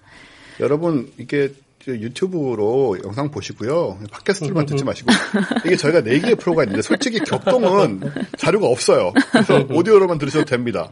그리고 어 뉴스 앤 올디스도 뭐 봐도 그만 안 봐도 그만이고 삼태성주도 봐도 그만 안 봐도 그만인데 별에는 사람들만큼은 여러분이 영상으로 보시는 게 훨씬 낫습니다. 원체 잘 만들어 오시기 때문에 그러니까 이 기회에 꼭 유튜브 네. 가셔서 좀 제발 저희 10만 좀 9만 3천 몇 배인가 계속 멈춰져 있는데 어, 10만도 좀 넘어가고 아직도 거기에 있어요. 네. 아직도 10만 명을 못 넘어요 저희가. 조금 남았는데. 조금 남았는데 그래서 그거 좀 여러분 그거 좀 들으시는 분들이 옆사람 한 번만 찔러줘도 그러니까 말입니다. 가족 중에 안 봐도 아, 상관없어요. 정말 그냥 대단한 분들이다. 그냥 구독만 버튼 눌러도 예, 그냥 안, 보- 안 보셔도 돼요. 아니, 뭐 물론 보시면 좋지만 네, 이렇게까지 너무 이렇게 욕심만 부리는 것 같아서 좀 그렇긴 한데 여하튼 이 별 해는 사람들은 동영상을 보시거나 정 아니면은 저희 이제 PDF 자료는 올리니까 그거라도 좀 보시면서 이렇게 확인하시면 어, 도움이 많이 될 것 같습니다. 네, 그래서 어 이때까지는 이제 그런 어 별빛 차단 기법을 이용을 했는데 그거는 좀 한계가 있었어요. 아까 말씀드린 것처럼 아주 멀리 떨어져 있는 그런 행성만 발견을 했었습니다. 그래서 이제 다른 방법을 생각을 했는데 그게 바로 아까 케 박사님이 말씀해 주신 도플러 효과를 이용하는 건데요. 요거는 직접적으로 행성을 볼 수 없습니다. 그런데 행성의 존재감을 확인을 하는 건데요. 이게 어떻게 확인할 수 있냐면 어 이렇게 이 문장이 이제 조금 잘못된 게 어, 지구가 태양 주변을 공전한다라고 하는 그 문장 자체가 정확한 문장은 아니에요. 정확하게는 어, 지구가 태양과 지구의 질량 중심점을 기준으로 해서 공전한다가 정확한 말이거든요. 그렇죠. 네, 그 어, 이- 서로 공전을 하는 네, 거죠. 서로 공전을 하는 겁니다. 그래서 태양도 사실은 움직이고 있다라고 하는 거예요. 예. 그래서 우리 태양계로 따지자면 우리 태양계의 가장 무거운 행성인 목성만 만약에 따져보게 되면은 목성과 태양 사이의 질량 중심점은 태양의 중심에 있는 게 아니라 태양의 바깥에 있습니다. 어, 네. 목성 원체 무겁고 크다 보니까 네, 그렇군요. 네. 그 목성이 그래도 태양의 질량보다 1000배 정도 가벼운데 그럼에도 불구하고 어, 이 질량 중심점을 바깥으로 끌어낼 수가 있어요. 네. 그렇게 되면은 이제 어떤 식으로 돌게 되냐면 이렇게 행성뿐만 아니라 별도 이 모항성도 회전을 하게 되는 것이죠. 매우 과장됐긴 했지만 매우 가장되지만 원리는 네. 네, 원리는 바퀴 이렇고요. 도는데 12년 걸립니다. 또 태양도 저보다 훨씬 적게 움직일 것이고 네, 맞아요. 그래서 이 태양이 움직이는 게 마치 펭귄이 뒤뚱뒤뚱 걷는 그러한 모양이라고 해서 우불이라고 표현을 해요. 네. 영어로. 그래서 우불 방법이라고도 합니다. 이 방법을. 네. 그랬을 때, 어, 사실은 목석뿐만 아니라 여러 이제 일곱 개의 다른 행성이 있잖아요. 그래서 이런 것들을 다 고려하면은 질량 중심점이 계속해서 변해요. 우리 태양계의 질량 중심점은 시시각각으로 변하고 있습니다. 네. 그래서 이러한 경우에 행성 같은 경우는 돌덩어리이기 때문에 우리가 관측을 하기 어렵지만 어, 만약에 이렇게 스스로 빛을 내는 모항성이 공전을 하고 있으면 이것이 우리에게 가까이 오게 되면은 어, 이 도플러 효과가 이, 나타나게 되고요. 청색 편의가 편이가 나타나고요. 그리고 우리로부터 멀어지게 되면은 이제 적색 편의가 나타나면서. 네, 이러한 것들을 이제 반복적으로 계속해서 관측을 하다 보면 아, 왜 이 어, 모항성이 움직이고 있지라고 하는 게 아, 아마 그 근처에 어떤 행성이 있나 보다라고 이제 결론을 내릴 수 있고요. 그리고 만약에 이 움직임이 크다라고 하면은 이 행성이 모항성에 가까이 있거나 아니면 덩치가 크거나 뭐 이런 식의 결론을 내릴 수가 있는 것이죠. 네, 이래서 이거 이것을 이제 시선 속도 방법 아니면 우불 방법이라고 부르게 됩니다. 되게 세밀한 관측이 필요하긴 하겠네요. 네, 정밀도가 아까 말씀하신 것처럼 어, 그러한 분광기가 아주 정밀해야 되는 것이죠. 당연히 뭐 우리를 향해서 광속 광속으로 왔다 광속으로 멀어지고 이러지 않을 테니까 네. 매우 천천히 자- 맞아요. 조국 움직이니까 네. 거기서 저 청색 편의하고 적색 편의를 이제 감지를 해내는 네. 그 기술이 필요한 거잖아요. 맞습니다. 네. 그래서 이 시선 속도 방법을 통해서 한 천, 천여 개의 외계 행성이 발견이 됐는데 그 중에서 제가 보여드리는 게 프록시마 B. 아까 전에 이제 가장 중요한 거는 우리 지구로부터 가장 가까이 있는 외계 행성을 찾는 것인데, 어, 이 개가 바로, 어, 센타우리, 그 알파 센타우리 개입니다. 그래서 여기에는 세 개의 별이 있는데 그 중에서도 프록시마 센타우리라고 하는 요 빨간색으로 표현된 것이 네. 어, 가장 가깝습니다. 우리로부터. 그래서 한 4광년 정도 떨어져 있고요. 이 근처에 있는 이 행성을 발견을 이 시선 속도 방법으로 했습니다.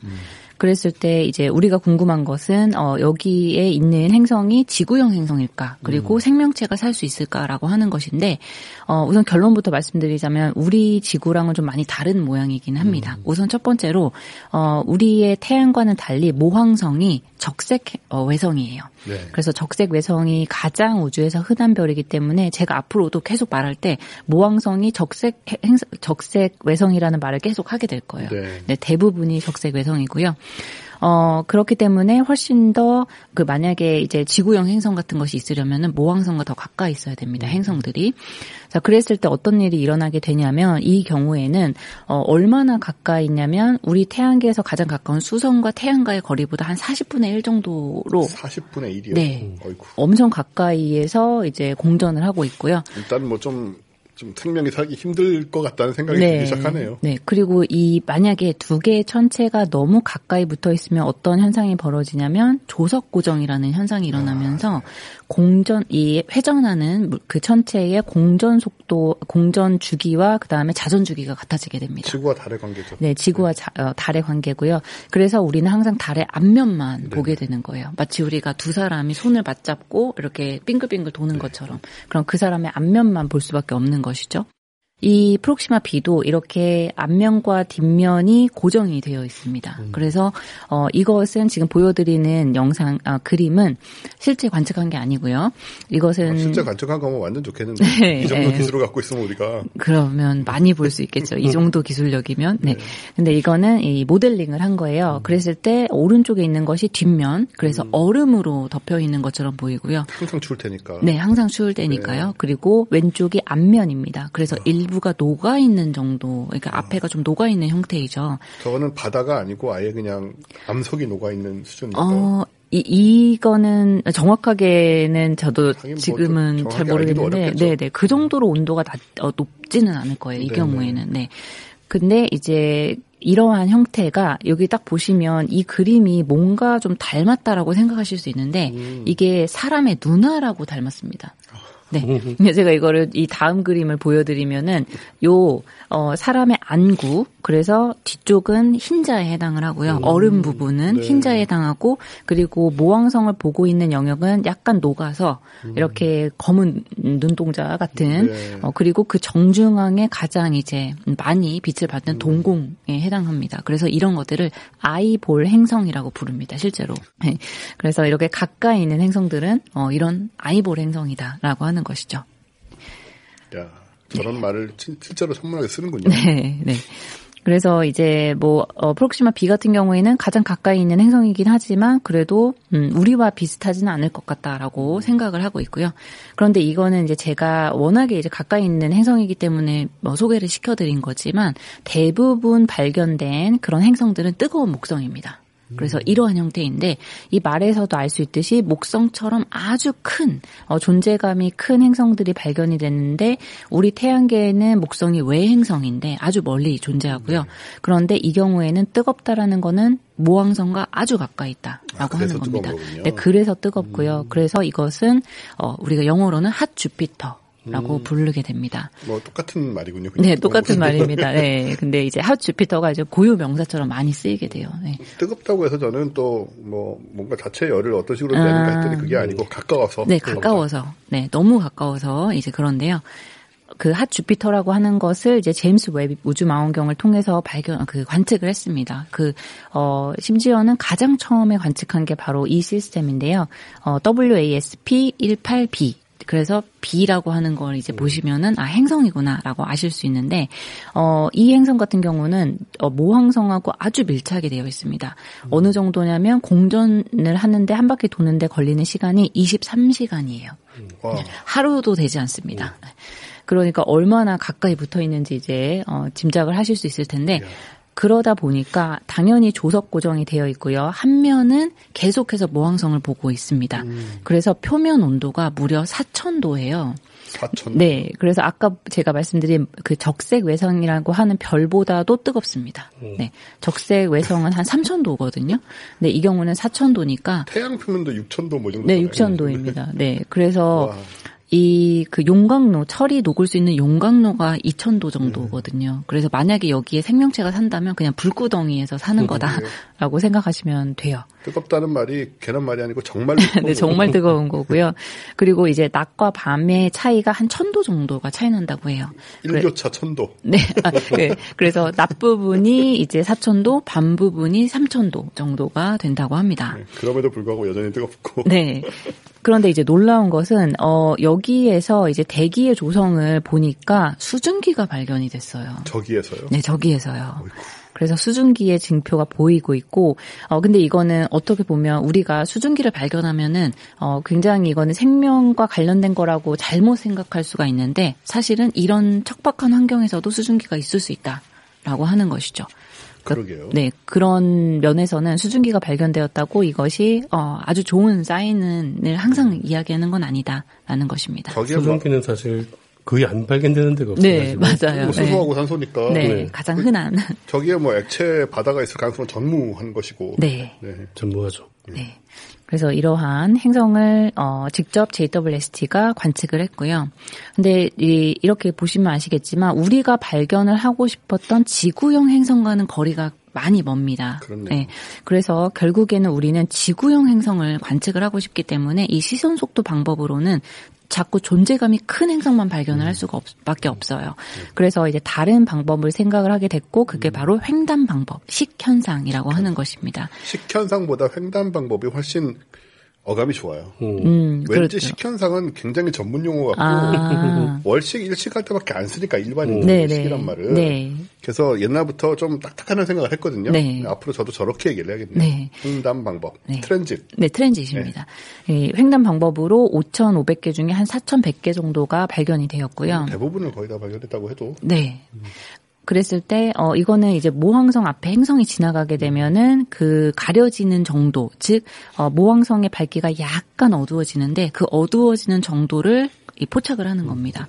그래서 앞에 무, 어, 좀 상당히 큰 그 행성이 지나가면 더 많이 가려지면서 더 어두워지고 뭐 이러한 현상들을 관측을 하는 건데요. 되게 직관적이기도 하고요. 느낌이. 네, 네. 근데 이제 이런 것의 문제는 이렇게 앞에 지나가는 이러한 경우는 우리가 볼 수 있지만 만약에 이걸 위에서 아래로 내려다 보면은 음. 이러한 거를 발견할 수가 없어요.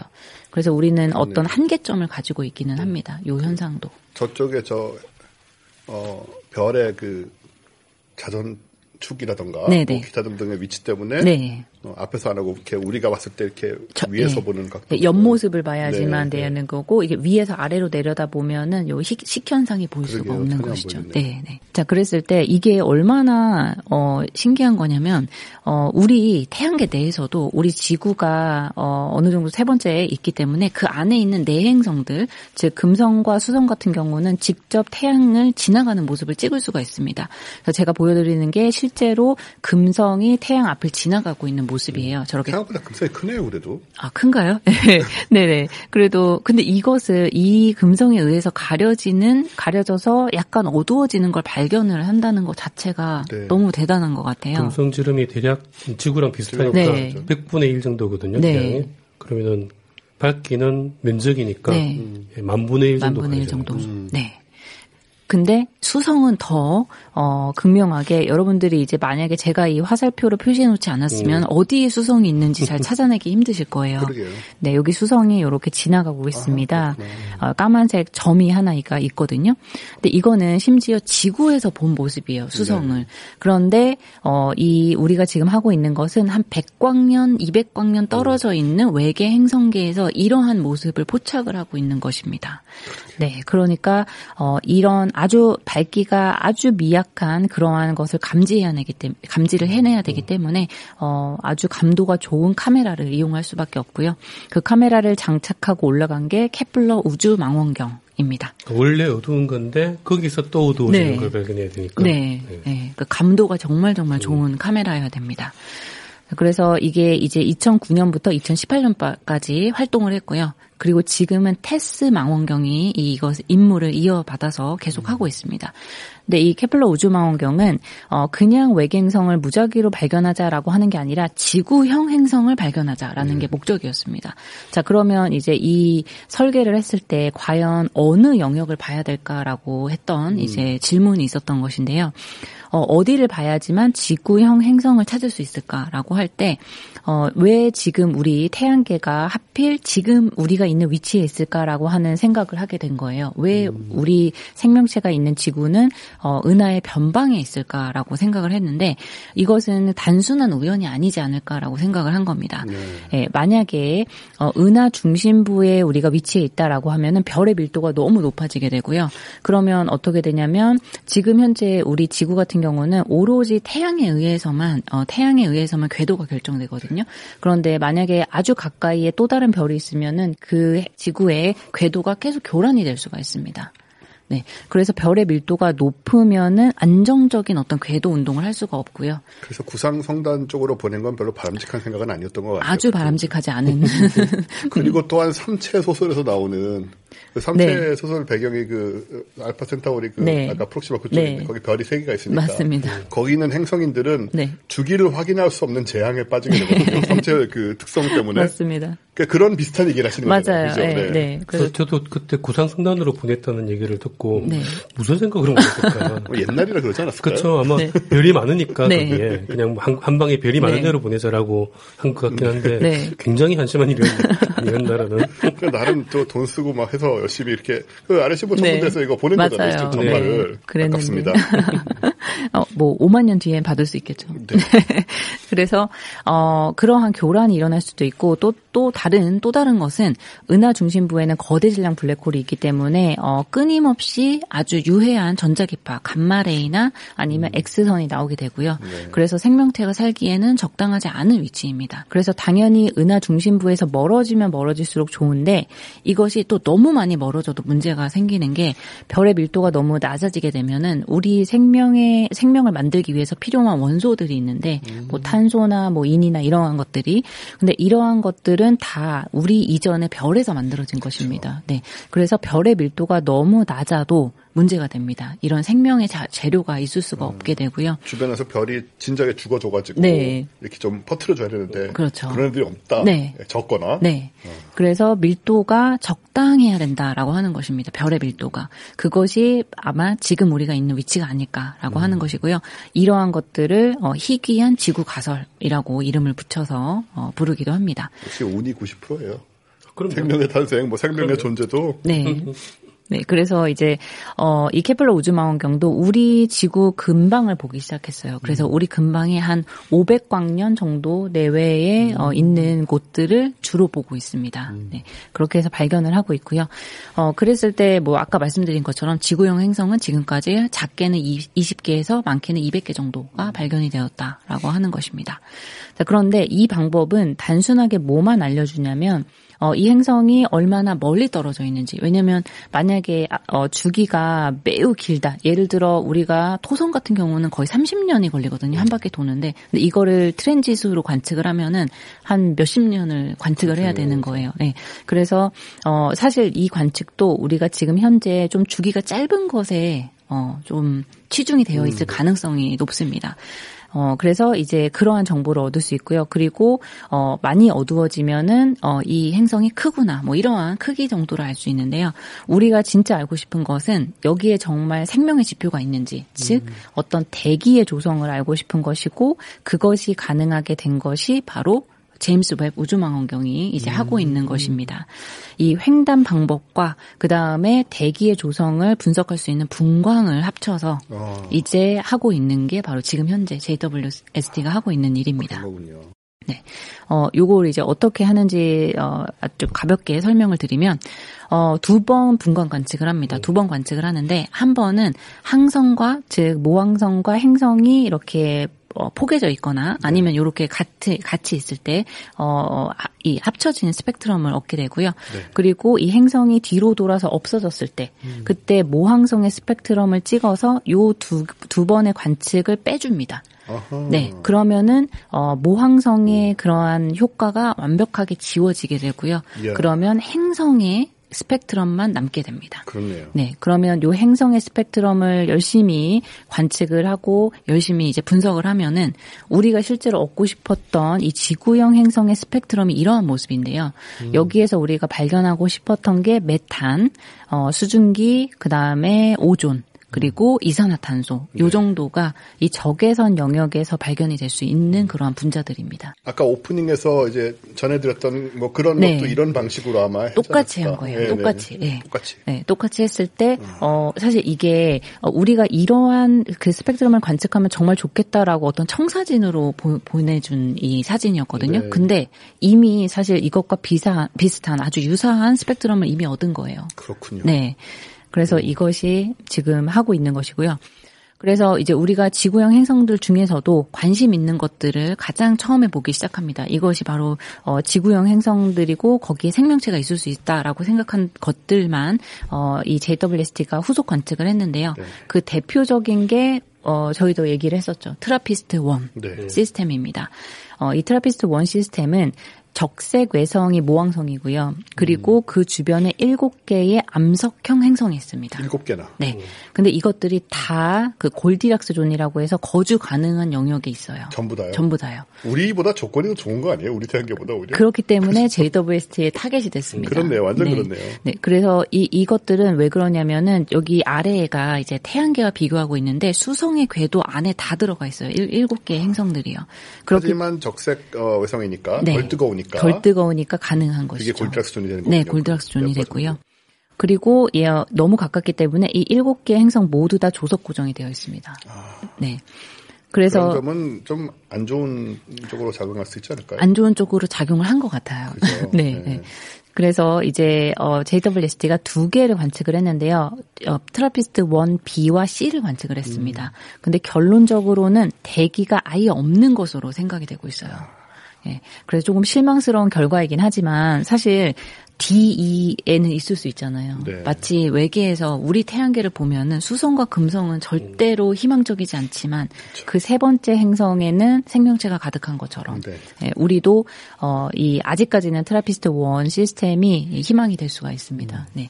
그래서 앞으로 이제 후속 관측을 계속 하게 될 거예요. 실제로는 DEF 쪽에 더 가능성이 네. 높아요. 맞아요. 생명체가 있으려면. 네. 조석 고정이 돼 있어도 예를 들어서 저 낮과 밤의 경계선 지역에 모여서 생명들이 살고 네. 있다거나 뭐 여러 네. 가지 상황이 있을 수 있으니까 네. 예, 한쪽은 뜨겁고 한쪽은 춥고 뭐 이런 네. 안정적이라서 더 좋을 수도 있어요. 그러게 네. 말이에요. 거기 맞게 음. 너무 뜨겁거나 너무 차갑지만 않으면 네. 어느 정도 또 대기가 있으면 퍼지는 효과도 있고. 그럴 수 있죠. 네. 네. 그래서 어 이 뭐 아직까지는 실망스럽지만 그래도 아직 우리가 어, 음. 포기하기는 이르다 그런 것이고요. 네. 어 그리고 또 최근에 발견을 한 게 아까 말씀해주신 바로 어, 네. 외계행성계 K218b라고 하는 음. 그 행성계입니다.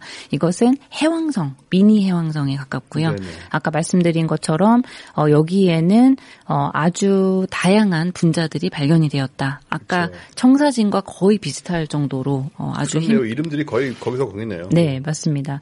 어, 사실 대기를 대기 조성을 연구할 수 있었던 건 허블도 관측을 할 수가 있었어요. 음, 네. 그런데 어, 그때는 정확하게 이것이 정말 수증기인지 메탄인지를 완벽한 신뢰도로 알 수는 없거든요. 음. 근데 적외선 영역에서는 이것들을 반복해서 우리가 어떤 그 신호를 볼 수가 있기 때문에 음. 이게 진짜 메탄인지 아닌지를 구분을 해낼 수가 있습니다. 네. 그래서 JWST가 중요한 것이고요.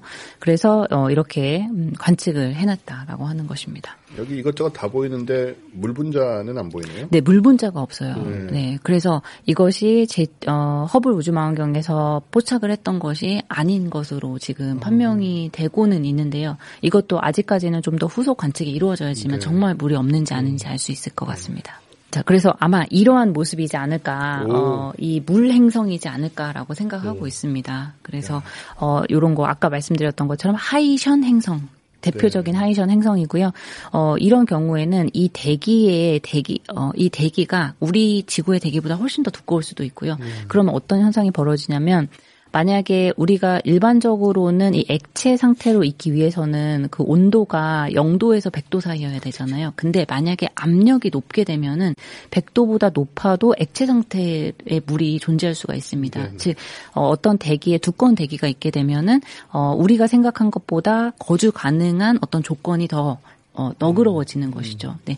근데 이 하이션 행성들은 그러한 조건들을 많이 만족할 수 있을 거라고 네. 생각하고 있어요. 그래서 어, 우리가 일반적으로 알고 있는 암석형 행성보다도 훨씬 더 생명체가 있을 가능성이 많을 것으로 생각이 되고 있습니다. 하긴 물 안에 살면 되는 거니까요. 맞아요. 물 아래에 네. 있으면 되는 거니까 물론 우리와 같은 아주 지적인 생명체는 없을 수 있지만 네. 어, 그 미생물은 당연히 있을 수 있습니다. 네. 네.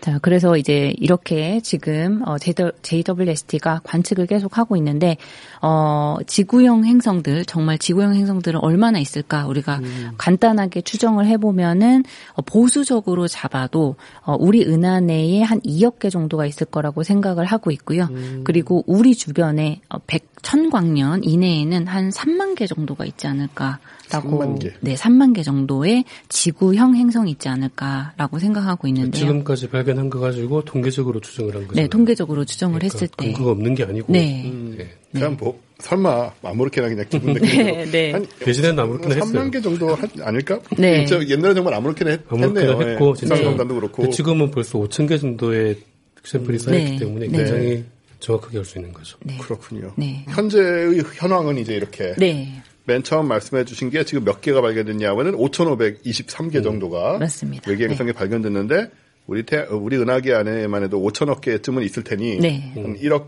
분의 1 정도가 발견이 된 셈이지만 네. 불과 30년 전만 해도 하나도 발견을 못했으니 네. 그때 비하면 엄청난 발전이고 네. 그리고 아주 저는 이제 어떻게 알고 있었냐면 제 기억에는 아직 2천 몇백 개 멈춰 있었고요. 네. 자꾸 음. 봐야 되는데 네. 저 매일 업데이트되는 거 알거든요. 네. 근데 매일 들어가서 직업이 그게 또 천문학자도 아니고 저도 그렇게 자주 안 봅니다. 1년에 한 번 가면 다행인 상황이라 음. 그리고 대부분 이제 저는 이제 옛날에 몇 년 전만 해도 우리 이런 거 다룰 때만 해도 우리가 다뤘던 얘기는 식현상하고 중력 렌즈 네. 현상이었거든요. 네. 사실은 나머지는 네. 거의 얘기는 안 했었고 음. 또 여기도 보니까는 식현상 그 트렌짓 네. 횡단 방식이었나요? 뭐 네. 횡단 방법. 네. 그중 그게 이제 대부분을 발견했고 중력 렌즈는 한 200개 정도 발견한 걸로 나오네요. 네, 중력 렌즈도 어 이것도 그 펄사랑 비슷한 그런 건데요. 이제 만약에 중력 어 만약에 이제 행성이 있으면은 어떤 상이 맺히는 것이 원래 기대했던 것보다 약간 찌그러져 있다거나 음, 네. 이런 것들이고요. 그리고 그것이 시시각각으로 변합니다. 네. 왜냐하면 행성이 이렇게 지나가기 때문에 그 맺히는 상의 모양이 계속해서 변하는 거를 음. 관측함으로써 이 행성의 특성까지도 알 수가 있습니다. 네. 네. 그럼 제임스 웹으로 우리가 행성 관련돼서 기대할 수 있는, 네. 그러니까 제임스 웹에 대해서 우리가 너무 많은 기대를 좀 하는 게 아닌가 생각도 가끔 모든 걸 다 해결해 줄것 네. 같은 그런 느낌이 있기 때문에 그런 거는 결국은 이제 지금 이번에 발견한 이 행성, 네. K218b라고 어, 예, K218b처럼 네. 그 횡단 방법과 저기를 같이 써가지고 스펙트럼 분광을 같이 써가지고 네. 어, 그 행성의 존재와 행성의 그 대기 조성을 네. 확인할 수 있다. 이 네. 정도까지는 제임스 웹이 된다는 거잖아요. 되는 것이죠. 뭐 더 할 수 있는 그 정도가 있을까요? 우리가 예전에 외계 행성 얘기할 때 음. 제임스 웹이 가면은 이것도 할 수 있다. 아 그랬었군요. 네. 네. 그걸 이제 하고 있는 거예요. 이상이 실현된 상황이군요. 그렇죠. 거의. 그때 되면 이것도 해서 성분을 볼 수 있다라고 네. 한걸 지금 하고 있는 거죠. 맞아요. 그때 저는 무슨 생각을 했냐면 제임스 웹 생각 잘 못하고 네. 저는 이제 지상망원경에 관심이 많아서 아마 아직도 작동하지 않고 있을 그 어 저 GMT 같은 거 네. 그 아직 완공 안 됐죠. 그안 그레이트 됐죠. 마젤란 네, 안. 됐습니다. 네. 그 진작 됐어야 되는 거 아닌지 모르겠는데 그 10년 오래 전에 또, 됐어요. 예. 꽤 오랫동안 얘기도 하고 우리나라가 천억 원 그 투자를 네, 한 걸로 알고 맞습니다. 있는데 네. 그런 게 만들어지면 네. 뭐 직경 23m 뭐 그런 식이잖아요. 네.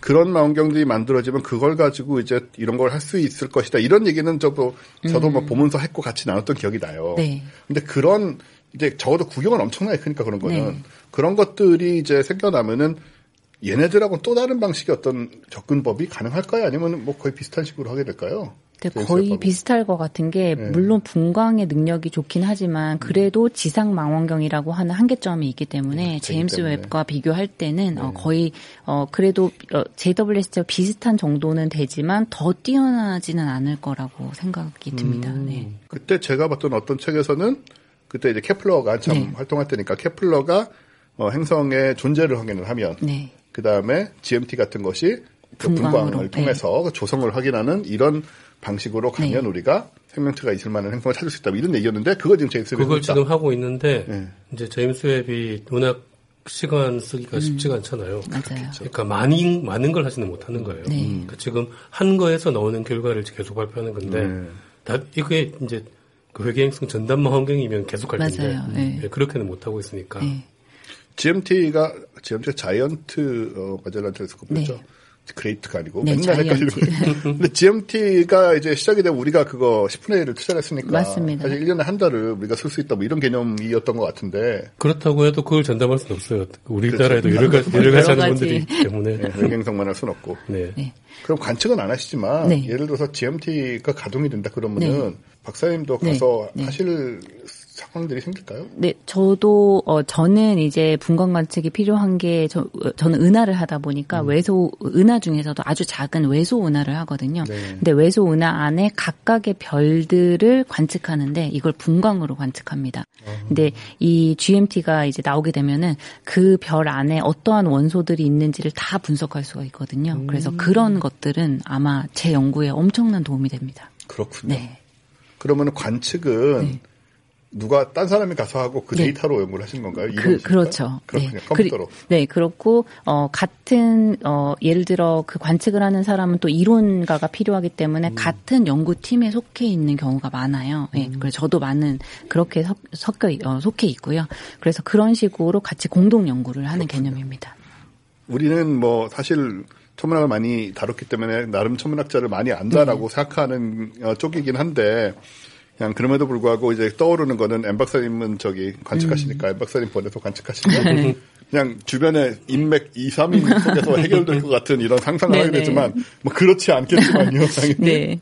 요즘은 이제 그때 임 박사님도 말씀하셨지만 마지막 세대라 그랬잖아요. 네. 직접 가서 관측하는. 네. 네, 다 이제. 직접 하는 경우 거의 없습니다. 그러게 다 이제 컴퓨터 인터넷으로 다 그냥 그런 식으로 하겠죠. 네. 현 그냥 이 자리에서 내가 하는 거예요. 네. 내가 직접 망원경을 다루는 거예요. 그냥 가지 않고. 네. 그냥 데이터를 받는 것도 아니고 여기서 바로 조정을 하면서 네, 네. 그냥 네. 한쪽에서는 이렇게 열심히 우주 외계 행성을 찾는 와중에 한쪽에서는 이제 외계인 시체를 어, 아마도 만들어낸 듯한 그러니까 지금 시도를 또 제임스 웹이 하고 있는 수준이 현재로서는 외계 생명체를 발견할 수 있는 가장 네. 최첨단 과학 방법이고 아마 당분간은 이것 이상의 방법은 없을 것 같긴 해요. 네. 근데 이제 그래서 그러다 보니까 이제 이런 쪽에서도 뭔가 더 새로운 게 없을까? 라는 아이디어를 계속 이제 발굴을 하려고 하는 거죠. 그래서 나사에서도 이런 방법 말고 또 다른 어떤 방법으로 외계 이제 흔히 말하면 이제 테크놀로지를 발견할 수 있는 방법 그런 것도 계속 이제 찾고 있고 그럼 공모 같은 것도 하기도 하고 예, 그런 그런 걸 하고 있죠.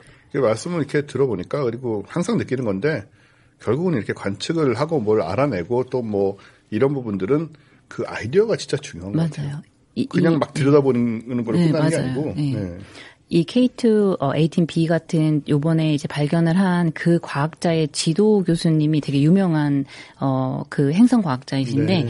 어 그분이 이제 사라 시걸이라고 해서 이제 외계 행성계에서 굉장히 유명하신 분이에요. 근데 그분이 어, 맨 처음에 우리가 외계 행성계의 대기를 이러한 방법으로 관측할 수 있다라고 이렇게 제안을 했을 때 정말로 그, 그 반응들이 다 미친 짓이다 이렇게까지도 반응을 했대요. 불가능하다. 불가능하다라고 했는데 그 불가능한 일을 지금 하고 있는 거긴 합니다. 그때는 기술이 없어가지고 아마. 네, 그것이 가능할 거라고는 생각을 하지 않았던 것 같아요. 예. 근데 지금은 이제 이 제임스 웹이 있으니까 안 될 것 같죠. 제임스 웹은 거의. 불가능하다라고 생각했어요, 진짜. 그렇게까지 정밀하게 나올 리가 없다. 네. 네. 그래서 그 이 데이터를 보고 눈물을 그러니까 그분은 아닌데 어, 그 행성 과학자분 중에 한 명은 그 JWST의 데이터를 보고 눈물을 흘렸다고 하더라고요. 음. 감동적인. 네, 감동적인 거죠. 너무 아름다운 그래프가 나와서. 예, 이렇게 그냥 일반인이 보면 뭐 눈물을 흘릴 정도는 아니지만 거기에는 이제 본인들의 의지와 네. 또 노력과 기대와 이렇게 다 녹아들어 있는 거니까 당연히 아이디어와 그 합리적인 판단은 중요합니다. 그러니까 그렇죠. 네. 열심히만 하면 네. 데이터 쌓아놓고 뺏기는 수가 있습니다. 맞습니다. 그런 것 같, 그런 생각을 많이 해요. 우리는, 그러니까 일반인들은 망원경을 본다라는 건 그냥 망원경을 이렇게 갖다 놓고 달을 보든지 하는 거잖아요. 그냥 보는 거. 네.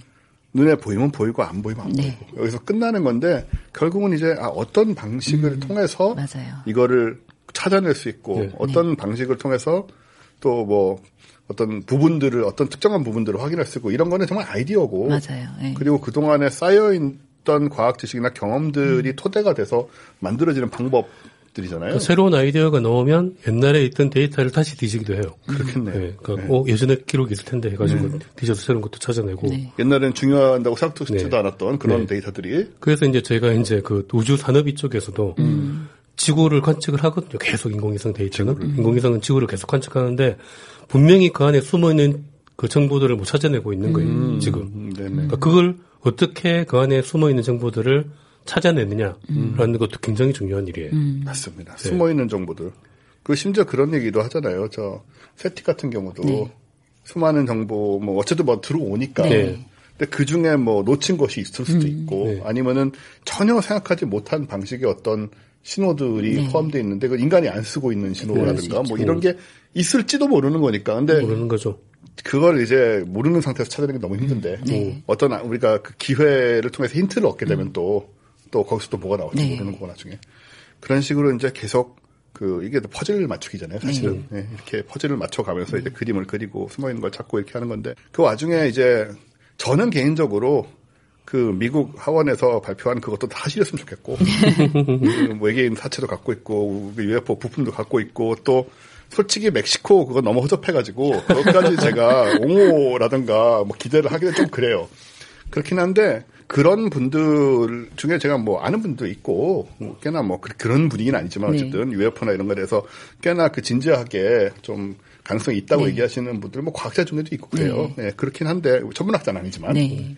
그렇긴 한데 그런 쪽에 접근을 하시는 분들도 적어도 가짜를 만들어내거나 예를 들어서 뭐 조작한 그런 자료를 가지고 뭔가 뭐 네. 돈을 벌려고 한다거나 네. 뭐 그런 거는 좀 안 했으면 좋겠다 적어도 뭐 본인이 실수를 할 수는 있지만 네. 근데 그런 사람들이 보면은 진짜 많거든요 그 바닥에도 그러다 보니까 저는 이제 UFO 팬으로서 네. 아시는 게 그런 거예요 그럴싸한 얘기도 있고 어느 정도 진지하게 한번 네. 검토해 볼 만한 얘기도 있거든요. 근데 오염이 돼버린 거예요. 전부 다. 그렇죠. 너무. 엉터리가 많으니까. 네. 너무 사기가 많고. 그러니까 그런 것도 이제 좀 정리가 한 번은 이제는 좀 될 시점이 아니냐. 네. 그래서 이번에 그 멕시코 하원 이런 것도 진짜 자신 있으면 좀 발- 이렇게 표본을 공개해가지고 뭐 기문 기고 아니면 아니고 좀 좀 제대로 하자는 거죠. 네. 괜히 막 이런 있는 척 없는 척하면서 이렇게 이거 혼란을 조성하는 건 몇십 년 동안 해왔는데 지금 그런 게 장사가. 되니까 그런 것 같아요. 장사가 됩니다. 돼요 분명히. 그 로즈웰은 아직도 관광으로 먹고 살잖아요. 거의 뭐 시골 솔직히 그, 그걸로 돈 좀 벌고 먹고 살겠다는데 뭐 그러니까. 예, 거기는 원체 그 척박한 곳이니까 네. 뉴멕시코에. 음. 근데 뭐 알만한 사람들이 또 그런 네. 일을 하니까 네. 그런 건 좀 자제를 하자라는 말씀을 드리고 싶고 뭐 여러분 중에 그런 거 하는 분들이 없겠지만 어쨌든 우리는 기본적으로 지금 최선이 이겁니다. 맞아요. 예, 일단은 우리가 뭐 광속으로 우주여행을 할 수도 없는 네. 것이고 최선이 이거고 그리고 이게 뭐 무의미하거나 네. 뭐 그런 게 아니고 전혀 현재로서는 이 방법으로는 가능성이 굉장히 높아요. 뭔가 그러니까요. 새로, 그러니까 생명체의 증거가 될 만한 스펙트럼을 발견할 가능성이 있으니까. 그리고 아까 키에 박사님 말씀하셨지만은 이 K2 어, 18B는 정말 생명체가 있을 만하다라는 그렇죠. 그런 정황이 있는 것이고 이 정도면 있다고 봐야 돼요. 그러니까요. 우리가 이제 그 진짜 스모킹 건 네. 생명체 그 자체를 찾아내거나 네. 아니면 이제 그런 부분까지도 시간이 걸리겠지만 여하튼 또 그 방향으로 우리가 열심히 가고 있다는 거. 네, 그거는 우리가 어 좀 인정을 하고 네. 좀 받아들이면서 이쪽에 좀 많이 관심을 가졌으면 좋겠어요. 네, 이렇게 저희 오랜만에 살펴본 그 외계 행성 업데이트 편. 예. 예, 이렇게 다양한 방면으로 하고 있고 많이 세상은 계속 변하고 있고, 과학은 계속 발전하고 있고. 예, 행성은 예. 계속 발견되고 있고 네. 예. 예산은 깎이면 안 되는데. 예산은 어, 깎였고 깎인 것 같고 이미 어, 제임스 웹은 열심히 하고 있고 네. 지금 그 몇 개 안 한 거잖아요, 아직. 네. 그렇게 많이. 네, 근데 벌써 많이 좋은 안 결과들이 막 했죠. 나오고 네. 있잖아요. 네. 그러니까요. 네, 하면 할수록 점점 더 스모킹건에 가까운 결과들이 계속 나오지 않을까 그렇겠죠. 기대가 됩니다. 네. 그리고 이제 그 스모킹 건을 정말 찾아내는 어떤 새로운 아이디어가 또 나올 수도 있고 또 나올 수 있을 것 같아요. 네. 지금은 그렇습니다. 우리는 우리 팟캐스트는 사실 케플러의 시대를 살았잖아요. 정확하게 말하면 우리 첫 방송이 그 케플러 얘기하고 그렇죠. 네, 네. 네, 네. 그러고 바로 고장 나고 막 네, 맞아요. 그때 고장나서 뭐, 저, 저 네. 방향 안 맞춰준다 이런 얘기 했었는데, 네. 케플러의 시대를 통과해서 우리는 지금 저희 과학하고 관대인에도 음. 제임스 웹의 시대로 들어와 있고, 그 다음 망원경 시대까지도 저희가 살아남을 수 있을지는 여러분의 구독과 좋아요, 알림 설정에 달려있다. 사실을 다시 한번 말씀드리면서 오늘은 마치도록 하고요. 어, 저희는 지금 추석 연휴 전날에 지금 녹화를 하고 있습니다. 음. 그래서 저희는 이제 끝나고 다 추석 연휴를 이제 새로 뭐 가든가 해야 되고요. 어, 이미 늦었지만 추석 연휴 잘 되셨기를 바라고요. 어, 왜냐하면 저희가 지난번에 이제 2주에 거쳐서 지난 5월 달에 했던 저희 음. 10주년 기념 그 편집해가지고 내보냈기 때문에 네. 총 합쳐서 전체를 합치니까는 영상이 5시간 가까이 되고요. 음. 4시간 정도로 줄였지만 그리고 그 편집하느라 정말 죽는 줄 알았습니다. 그 차라리 녹음하시는 게 편하지 않았을까요? 카메라가 카메라가 여- 여섯 대가 있고 뭐 마이크도 일곱 개인가 돌아갔고요. 어, 그래서 그거를 이제 내보냈어요. 그래서 이제 추석 어, 인사를 못 드렸기 때문에 늦게나마 잘 되셨을 거라고 믿습니다. 추석. 그리고 저희는 다음 주에 이제 저희 최 팀장이 격동 곽 작가님하고 이용 기자하고 함께 어, 만나 뵙는 걸로 하겠습니다. 그리고 천문학자들 다음에는 제발 제가 없기를 아, 네. 그 홍승수 박사님이 뭐 다음번부터 가능하다는 식으로 얘기를 네, 네네 네, 가능하실 겁니다. 네. 괜찮겠죠? 네네. 네 네. 저는 다시 한번 마지막에 인사드리겠습니다. 예, 박사님은 이제 저 삼태성지에서 찾아뵙는 네. 걸로 하고 교수님은 어디 가실 생각하시면 안 됩니다. 안 가실 겁니다. 네. 안 나온다라든가 네, 안 가십니다. 다리가 부러졌다든가 다리가 부- 부러져도 나와야 되는. 네. 오셔야죠. 네. 네. 그렇게 멀지 않으시더라고요. 네, 네. 제가 네. 모시고 오겠습니다. 네, 여기서 마치고 그럼 저희 다음 주에 최 팀장하고 네, 같이 격동 즐겁게 또 어, 보시고요. 다시 말씀드리지만 네, 유튜브 음. 특히 별에는 사람들은 유튜브 보시면 저희 이 자료가 동영상들이 또 많이 들어가 있는 겁니다. 움직이는 화면이 많습니다. 유튜브를 통해서 팟캐스트를 들은 다음에도 한번 보시면 주변 사람 찔러서 구독도 좀 하게 하고 그. 그렇게 많이 올라가지 않아서 귀찮게 하진 않아요. 겨우 일주일에 한 번 올라가는데 그러니까요. 네.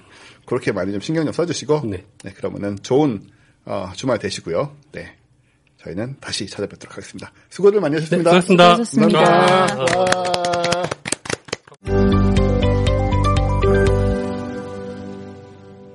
과학하고 앉아있네.